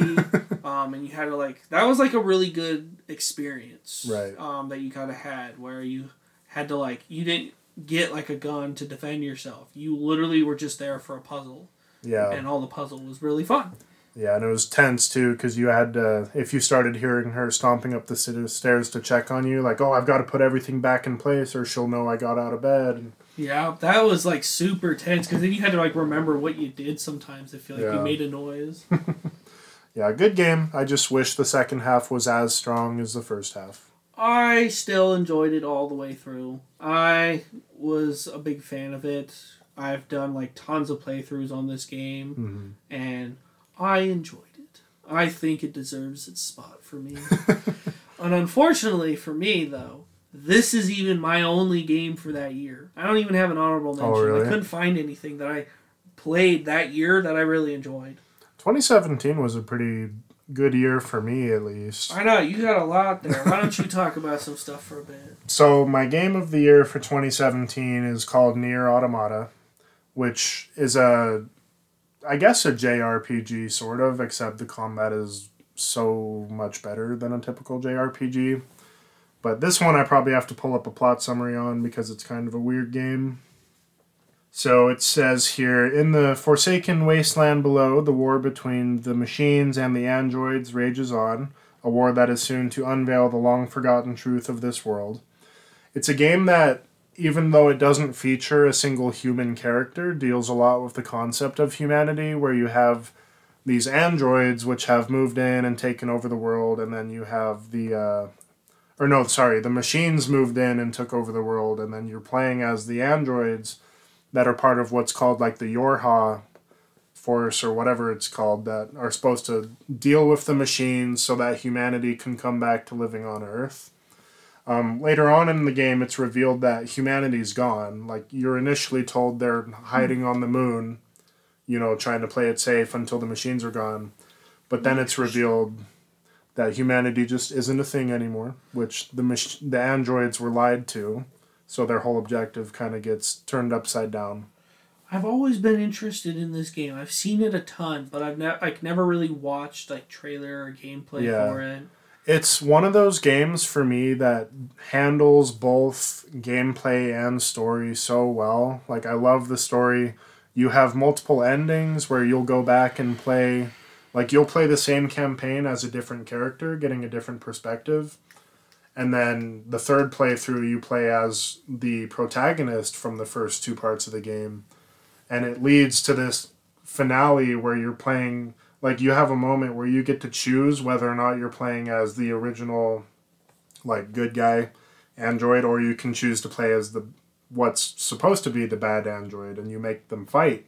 So you choose who wins that fight basically in the end as one of the ending options. But just absolutely fantastic gameplay. I love the fast paced action you get here with the various swords and having your little pod android that you can shoot projectiles from. Projectiles, sorry. And look then, of the uh, characters, you know. yeah, it's a Japanese game. They're going to be a little over sexualized, but it's so good. The story, like this, is one I will play for the plot because it's a good story. But also the soundtrack. I think this soundtrack even eclipses The Witcher Three. It's just so good with some of its boss fights. Well, I will definitely need to check this game out. Yeah. I have wanted to for a while. And then my honorable mentions, one of them, another walking simulator called Hellblade Senua's Sacrifice. This is one where you are kind of whisked over to a Norse environment where you're playing as this girl with a mental ish, mental disease, I guess. I don't remember exactly what she had, but it's implied that a lot of the game takes place within her head, you know, not so much with real life, but really good gameplay, really cool environments, good music, good boss fights. Another one that's just a lot of fun if you're looking for a shorter experience with good combat and story. Um, the Evil Within 2, another honorable mention, just the Evil Within 1, but better.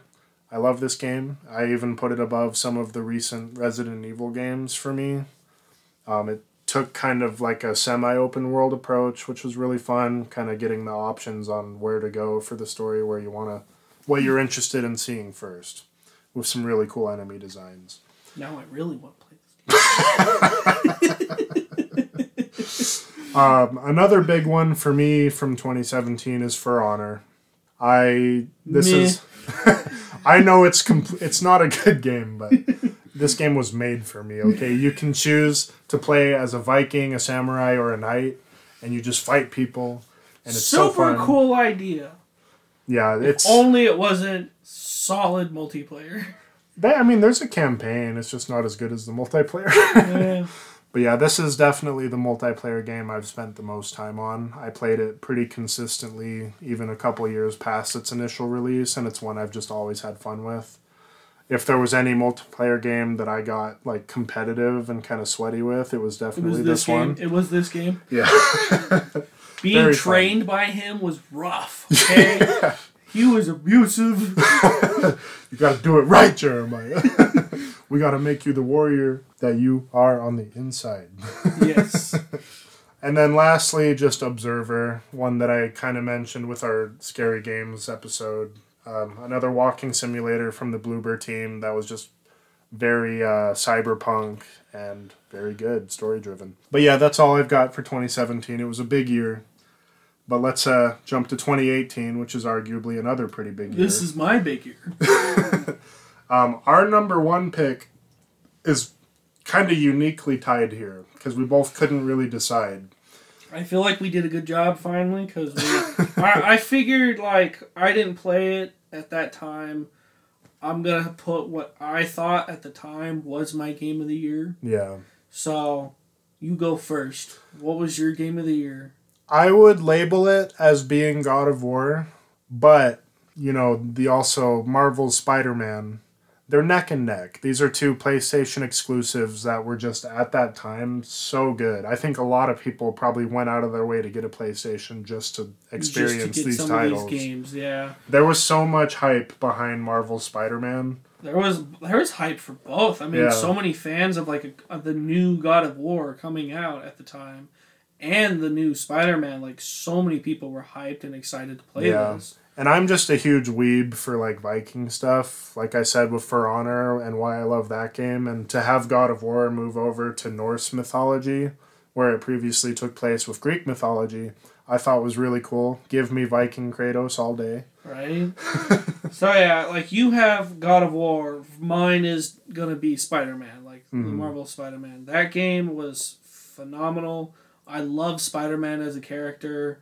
I love the I loved playing even like the old Spider-Man games. They they did like the old Tobey Maguire movie Spider-Man games. And I loved playing those. Yeah. It's interesting too because despite the movies we've gotten, I will probably still personally pick Marvel's Spider Man game as being the best representation we've had of Peter Parker. I will as Peter Parker. Yes. Otherwise as like Spider-Man in general, I'm still sticking with Spider-Verse. Yeah, I just love this game because you get everything that makes Spider Man relatable here, where you play as Peter Parker for a decent amount, but you're playing as Spider Man who still has to juggle being Peter, Peter, Peter Parker.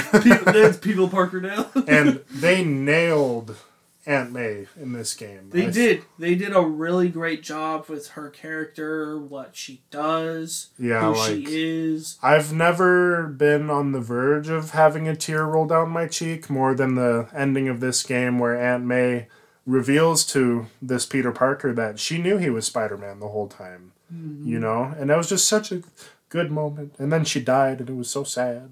Way more sad than the dumb MILF Aunt May from the Homecoming trilogy. so yeah, it, they're both That extremely character solid. was going downhill anyway. Yeah. I'll yeah. tell you that news later. but um, yeah, with this game, they did so well. I loved the world, the gameplay. I loved like the I love the Easter eggs that are in this game. Like we have like the Stan Lee character there. We Mm-hmm. Um he you can go visit Uncle Ben's grave Right. and actually have like a, a dialogue scene there. And you can even get another dialogue post credits where if you go back, you'll have Aunt May's grave there with Yeah. Uncle Ben, which is just touching. Yep, they did so well with this and just all the stuff they added to it. But yeah, excellent gameplay. I love the story. I love that they actually had the Sinister Six. Yep.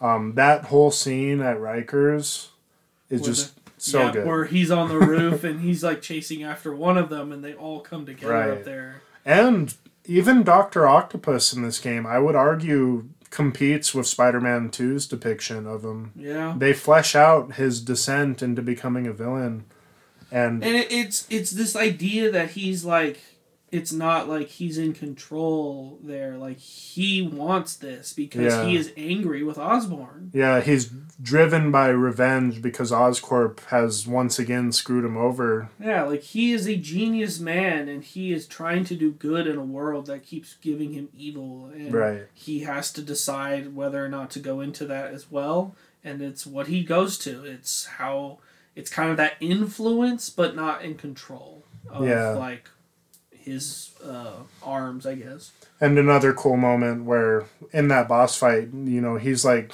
"I know you're Peter Parker. It's Yeah. not a surprise." And I was just like, "Damn." yeah, very good. And then just God of War, you know, it's excellent story, excellent gameplay. with me for god of war i didn't get to play that right away i Mhm. was not on the god of war train at the time everybody else was playing and i was like eh i don't care It's so good. i didn't play any of the other ones Neither did I. That's Yeah. what's crazy. And you know, at the time, I just wasn't into it. It wasn't until it came out like super cheap once that I paid that I bought it, and I played all of it. I platinumed my first playthrough. I got really into it. It was a great game. I love Yeah. that kind of gameplay, and I love the story and the Norse mythology. I would sit in the boat and wait for Mimir to finish the story he was telling. yeah, because it's interesting character dialogue, even at a like unimportant, just Yeah, casually moving to your next objective. Yeah, like there was so much you could do in there, and I loved it. I And- was so bummed because my uh, data on my PlayStation got erased Yeah. from a power surge, Oof. and I lost my entire completed game. But it gave me an excuse to do it again. Yeah. and while I said like The Last of Us 1 has one of the best intros to a game ever, I think this game's initial like when you have the stranger show up and confront Kratos. Yeah, you're just like, what's going on, kind of thing. Right. Like you're just kind of thrown into And it. And you're like, oh, this guy's harassing my Kratos. He's about to get his ass beat. And then you find out, like, it's another god with Baldur. And then you get this really good first boss fight in the game where it's like half cinematic, half gameplay. But they tie them so well together that it's just so good. yeah, they did really well there. I loved it. Yeah, and very excited. We're f- at the time that this is being recorded, we're just a few days away from a God of War Ragnarok coming. I got out. my pre-order. So did I. It's already downloaded. Same here. We're gonna review it at some point. Probably give us like a couple weeks. yeah, very excited. We only can game on the weekends. right.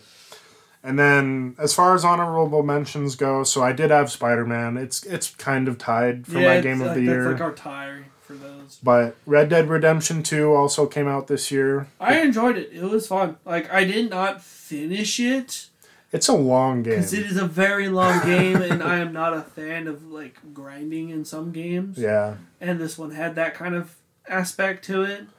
Yeah, I love the story though. So yeah, it takes place before the first Red Dead Redemption, but you get all these characters, some that you even see later on. It expands on your main character from the first game, but you play as a a new character who's fleshed out. It's really good.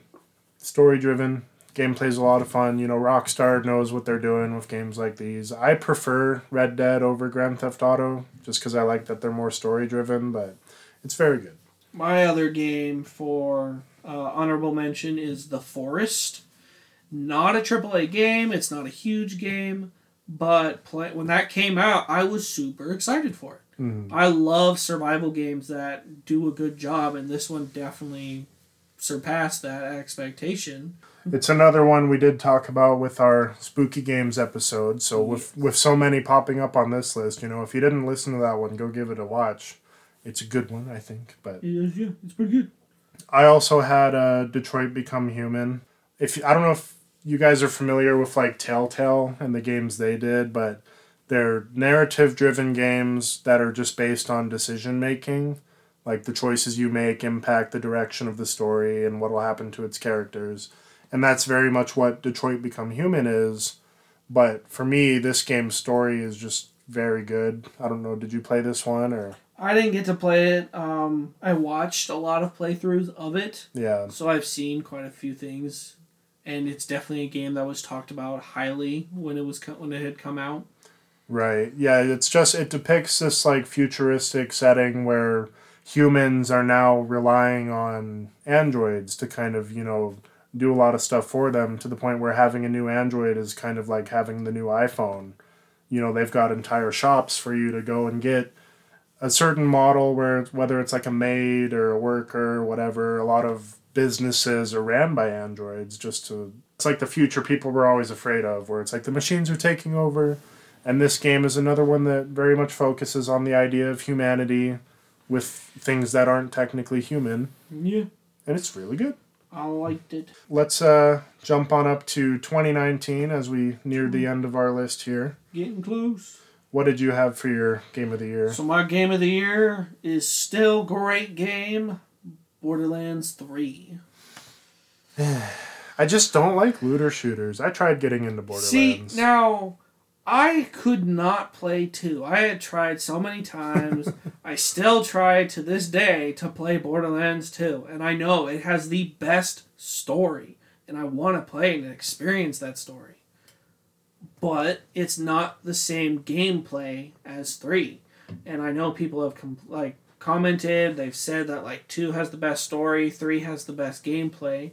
I agree with those people. Other people have disagreed that three is a drop or there's a downgrade because two was so well done at the time yeah. that it's hard to go into three. I started with three and normally I couldn't play it. I think I tried it once before and I still didn't like it. But I had a friend who really wanted me to play again and he, he got me playing it and we played it for a little bit and it was one of those moments where like I'm just gonna keep playing. He got off, I'll keep playing, Mhm. and I I played the whole thing. I was on it for hours, Yeah. and in my opinion, it has the best RNG system in the game. in any looter shooter right now that I've played. The reason being is you have your end game, which normally sets you to do some specific location, or you have to go through this specific amount of stuff and get your loot. This game, Borderlands 3, you have all of the game to explore again.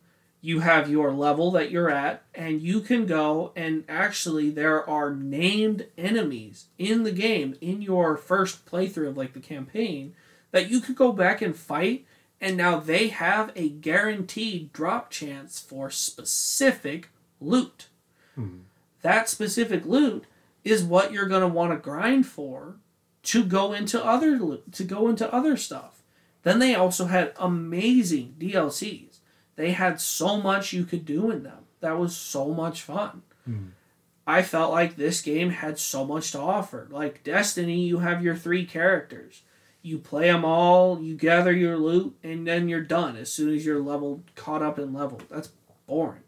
Yeah.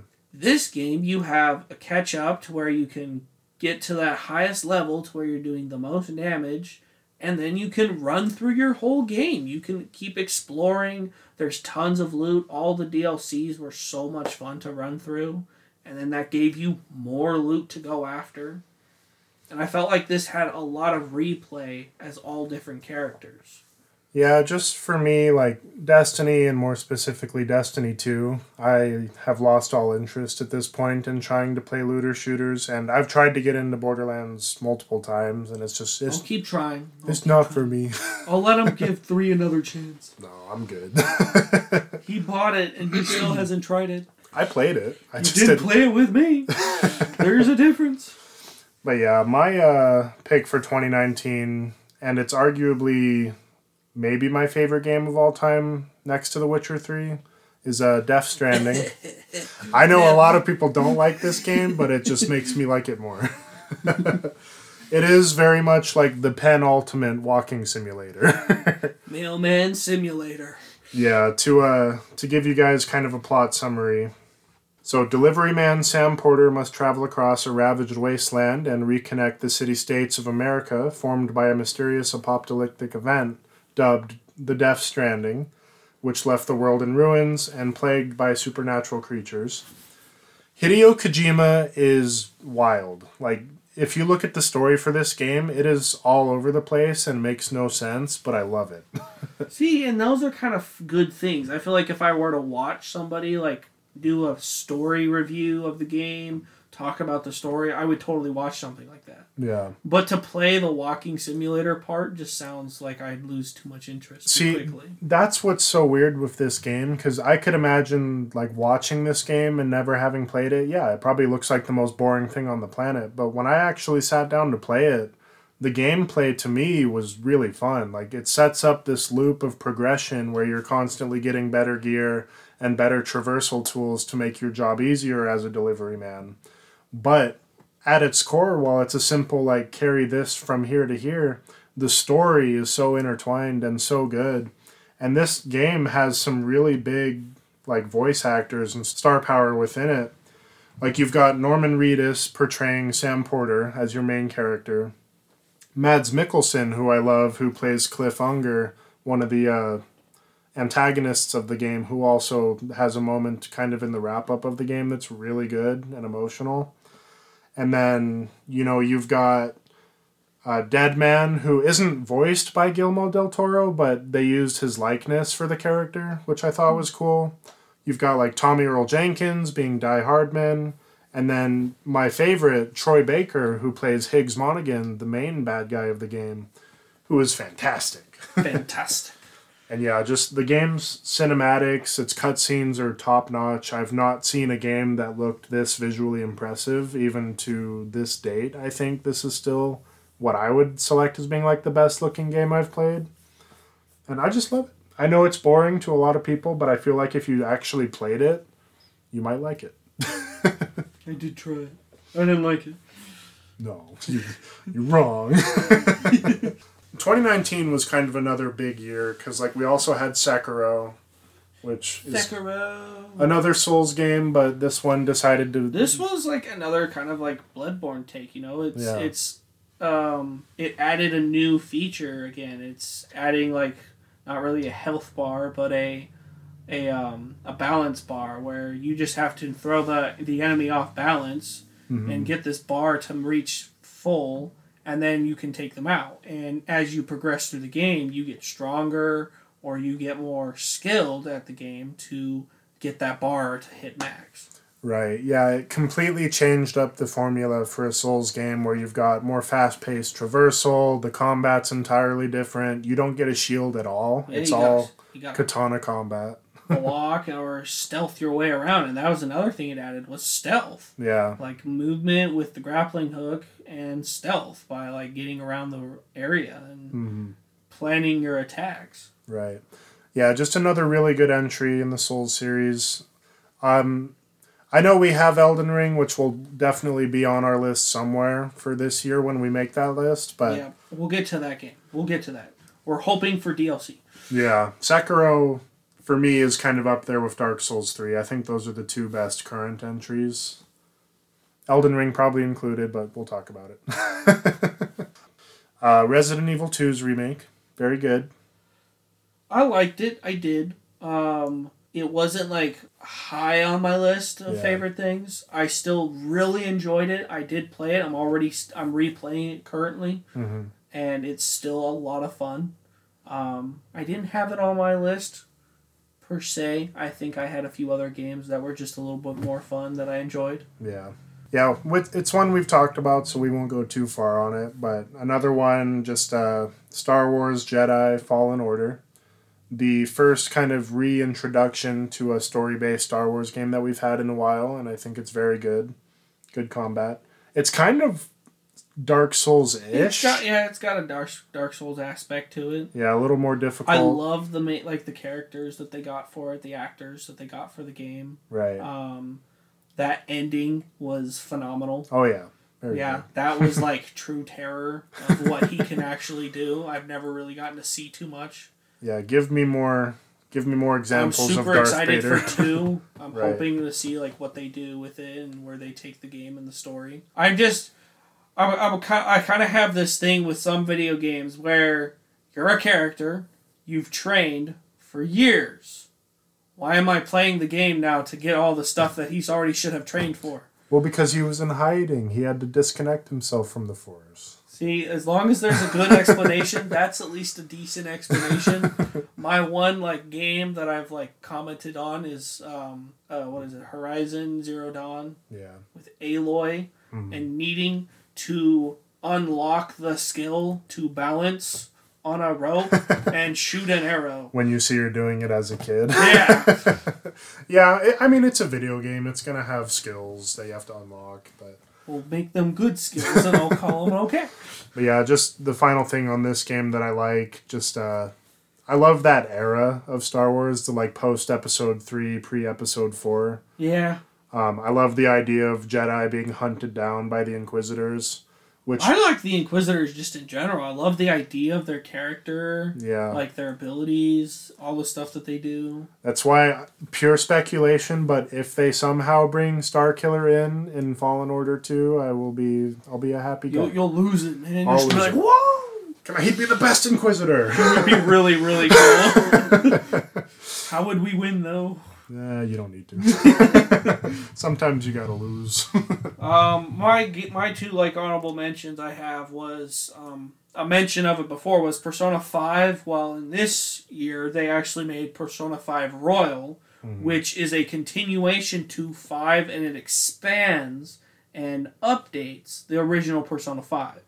This one adds a whole nother like fifty minutes of campaign to that ending there. Why? It's already too long. It's not too long. It's just a really good story. they really get you to like like the characters. Each character you have to like actually level up and get to know and Yeah. talk to them and like you get to like become friends with them and they they level up as you get to know them. They get new skills that are super helpful.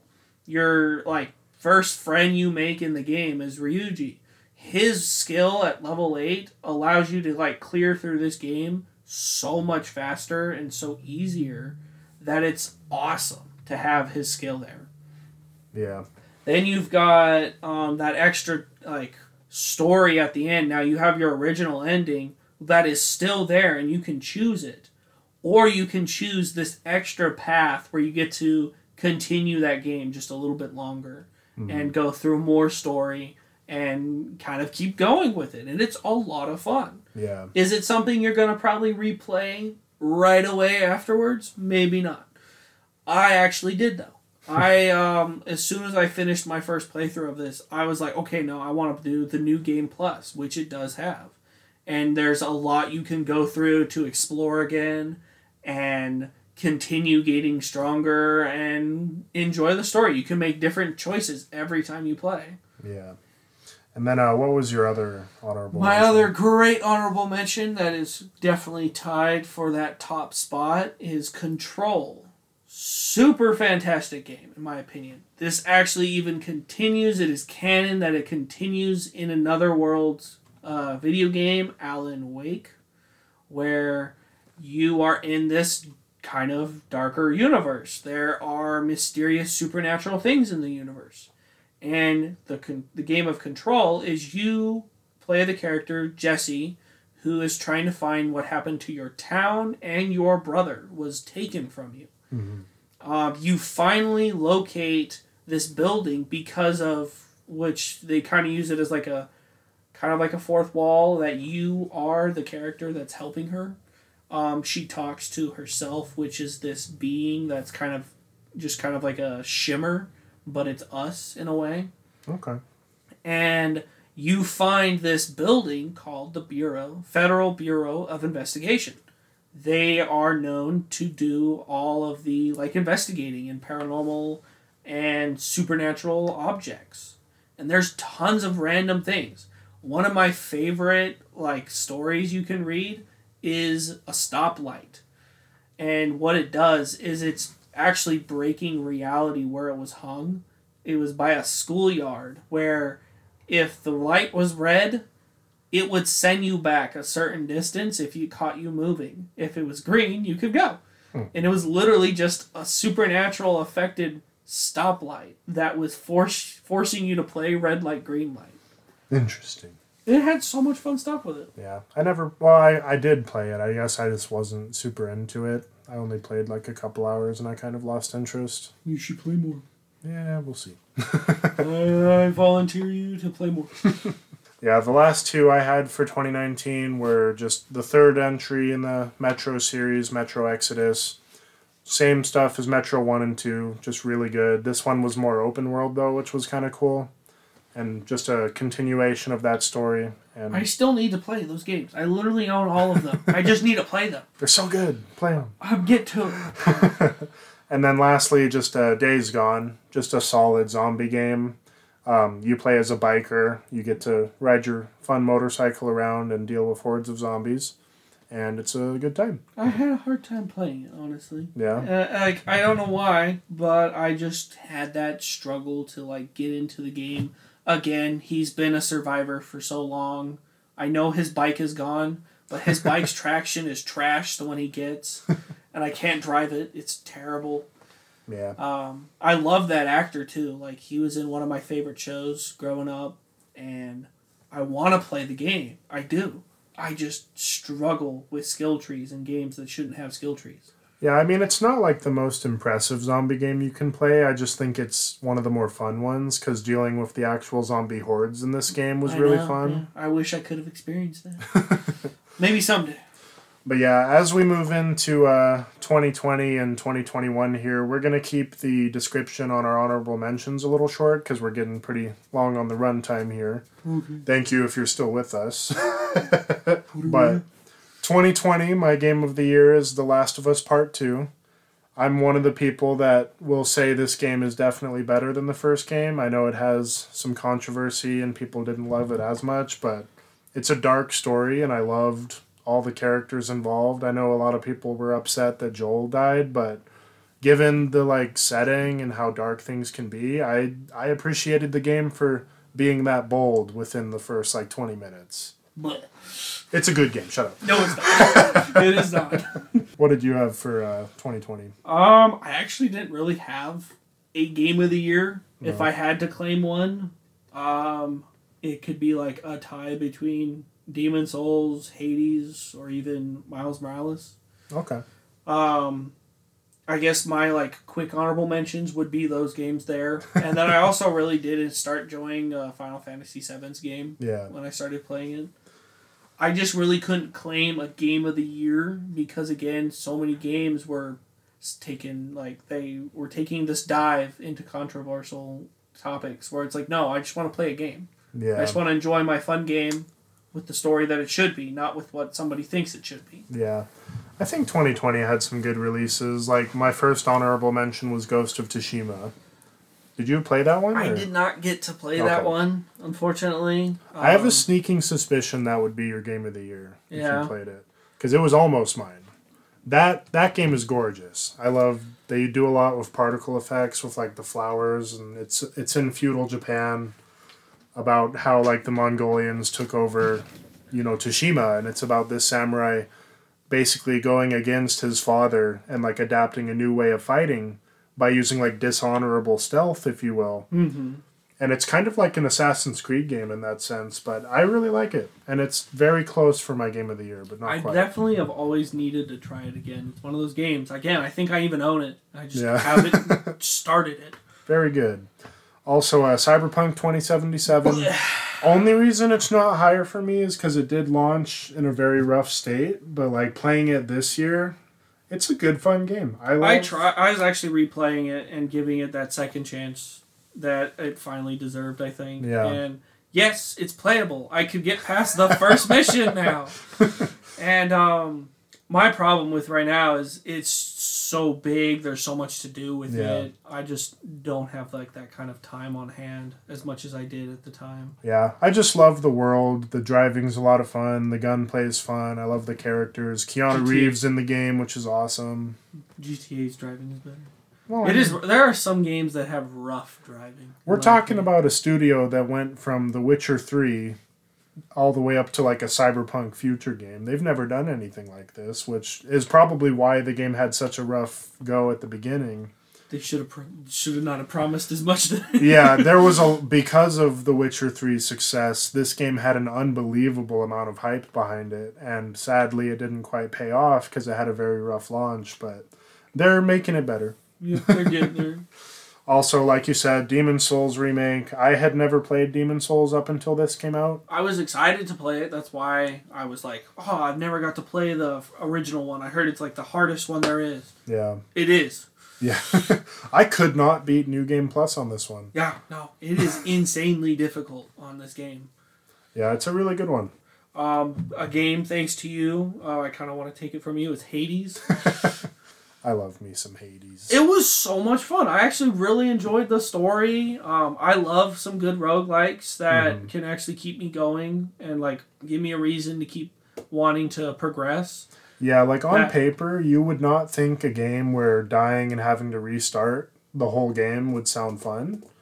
But like it's a compelling, good, frustrating, fun time. Yeah, it was a lot of fun. I liked it a lot. I loved that you could change your weapon. Um, you got like the four different options or Mhm. five.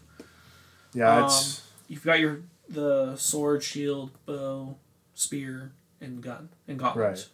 So you had a good amount of weapons there, and all of them could be upgraded. Do I wish I could choose my upgrades at will? Absolutely. right. Yeah, that's part of the roguelike. It's the though. roguelike. Know? Like you're gonna have one run that'll be just so good and super easy. You'll have other runs and then where you have like five runs that are horrible, and you're Yeah. like, why am I still playing this game? right. the freaking third boss was stupidly OP because your fir- your third boss is you're fighting two at once. Mm-hmm. Yeah, I had never really had much experience with roguelikes until I played this, which kind of leads into our game for the next year.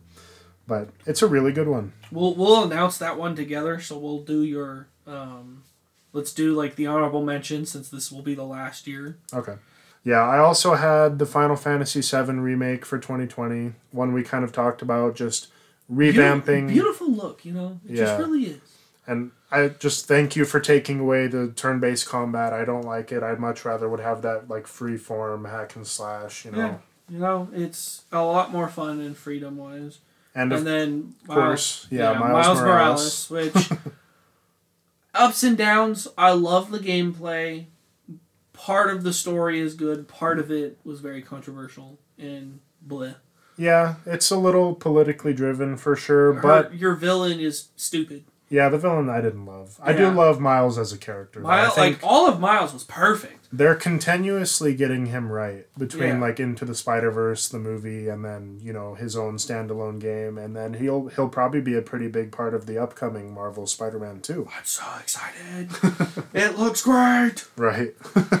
but yeah, uh, let's uh, jump up to 2021 here, the last year on our long list. So let's have you do like a few, or I get, yeah, just don't do the one.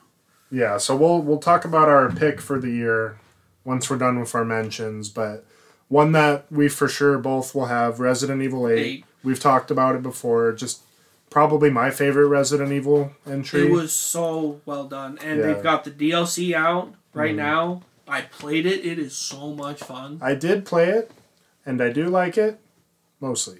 yes, I will agree. It is a lot of like reusing. It is. Yeah. I wish it Um, would have done some more like unique stuff on its own. I, I do agree that they should have done something kind of more unique to it. Um, the story itself, you're trying to, you're playing as Rose, your uh, e- Ethan's daughter. It's she's 16 years old now, so it's been years since that incident. We get like the problems here. We get no information in this 16 years except for Right. a few books, and they're like small little pages of notes. Yeah, I hate too that like the final room before the boss, you just have like four notes you have to read to get your context on why Miranda's still there, and I'm Yeah. like, no, that's so dumb. I yeah, they, they, they should have done stuff. they should have done some explaining.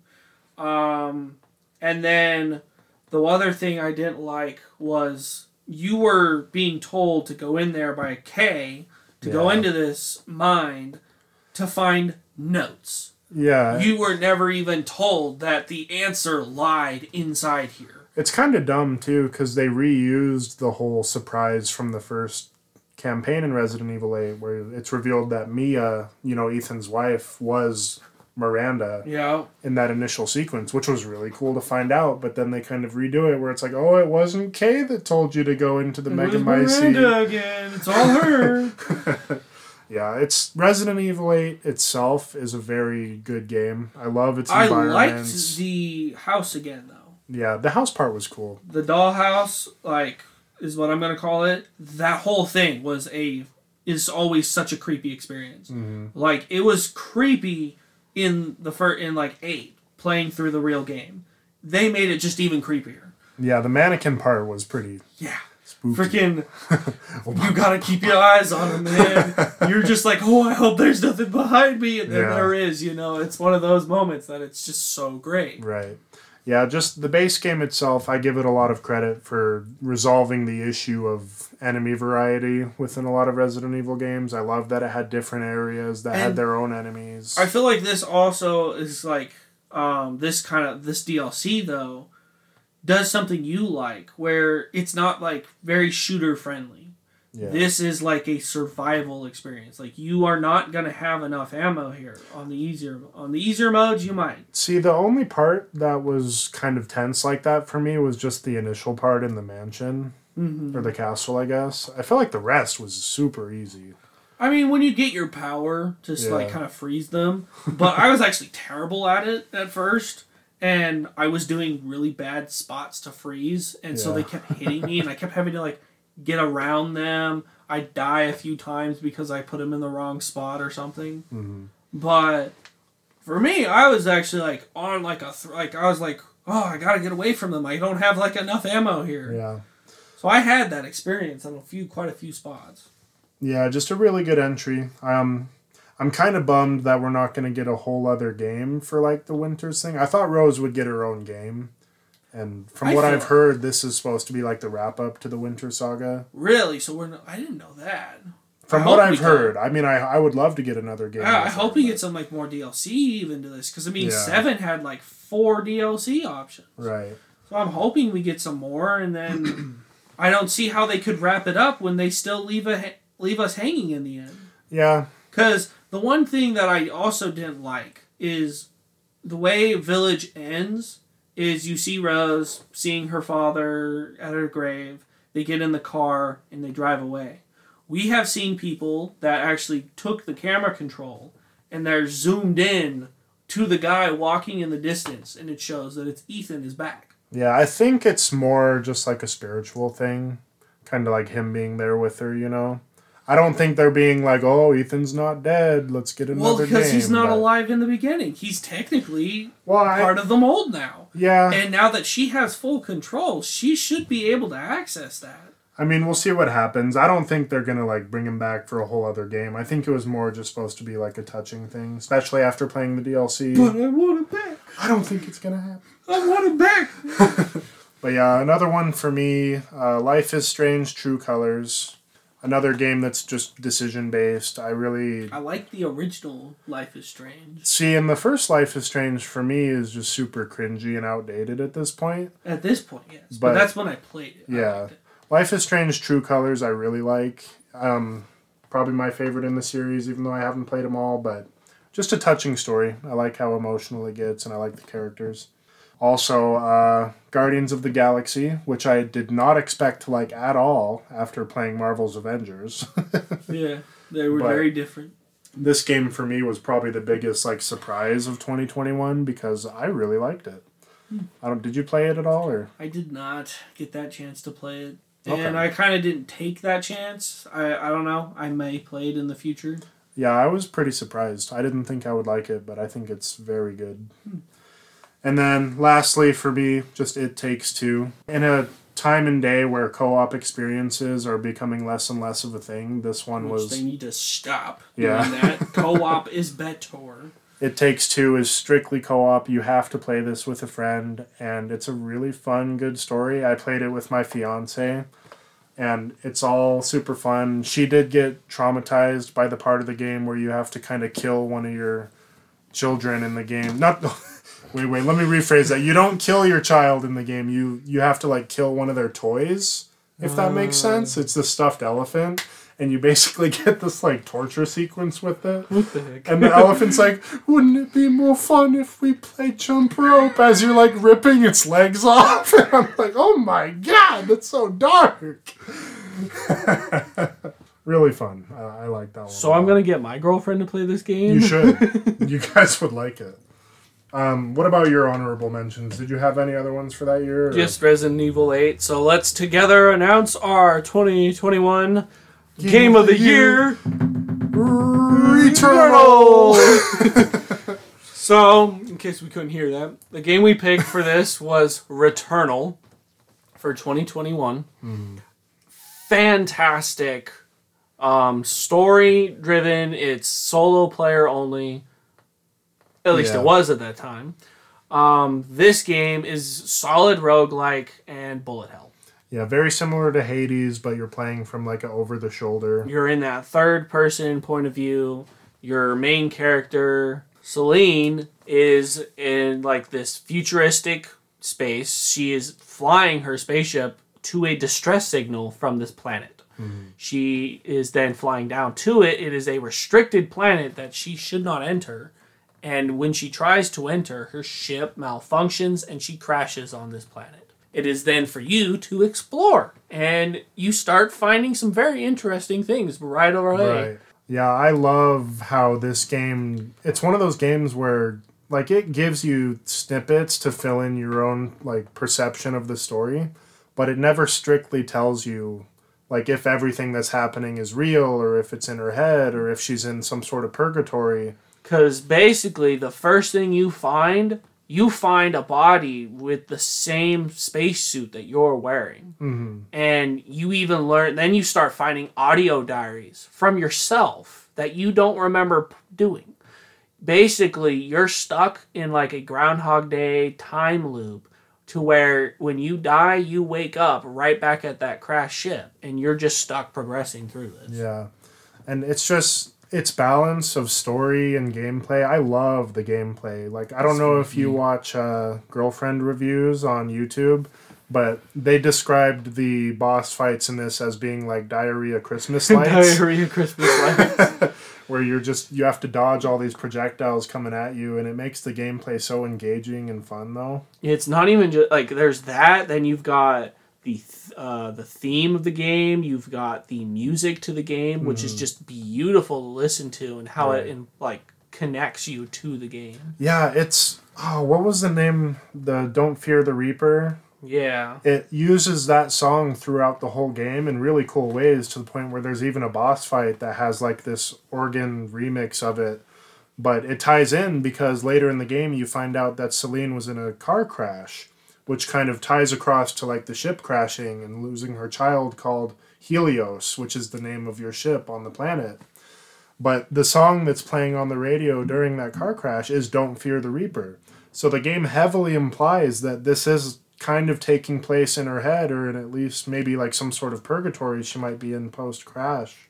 But I just love this game. this game was beautiful. It was. it had its horror aspect. It had like that. That on the edge of your seat because, like I said, like it's diarrhea Christmas lights. You Yeah. are dodging, weaving, trying to not take a hit because like you don't have a lot of health. Mhm. And then it's that um, roguelike aspect where you're trying to find like bonuses throughout the game that'll help you through it. There's stuff that's going to negatively impact you, and then there's things that will positively impact you. Yeah, like it had the parasite system where you could attach a parasite to your suit, which will give you a buff, but you know, what giveth taketh away because you also get hit with some sort of negative effect if you choose to have them on you. And it's just really good. It's some of the best boss fights I've seen within a game. Uh, the weapon variety is really good, the enemy variety is really good. Like you said, the soundtrack's amazing and just, it's good. I love it. It was great. Can't give this game enough praise. It's probably in my top five. It is definitely my top five. But yeah, so that pretty much wraps up our selection. Obviously, going to be a longer episode this week because we're looking back clear as far as like 2001 is where we started. Um, you know, just we like ranking the games we play each year with our podcast getting started this year. We don't have those previous lists for you, so we wanted to just give you our experience as gamers with those games. But yeah, with that being said, if you made it this far, uh, thank you for listening. And if you're listening on Spotify or Apple Podcasts or YouTube, feel free to leave us a review. Uh, specifically, if you're on YouTube, feel free to leave a comment if you have future ideas or even if you want to give us some of your Game of the Year choices. But yeah, just Please do. yeah, just thanks again for listening, and hopefully we will catch you guys in the next episode. Thanks for listening. Bye bye. Bye bye.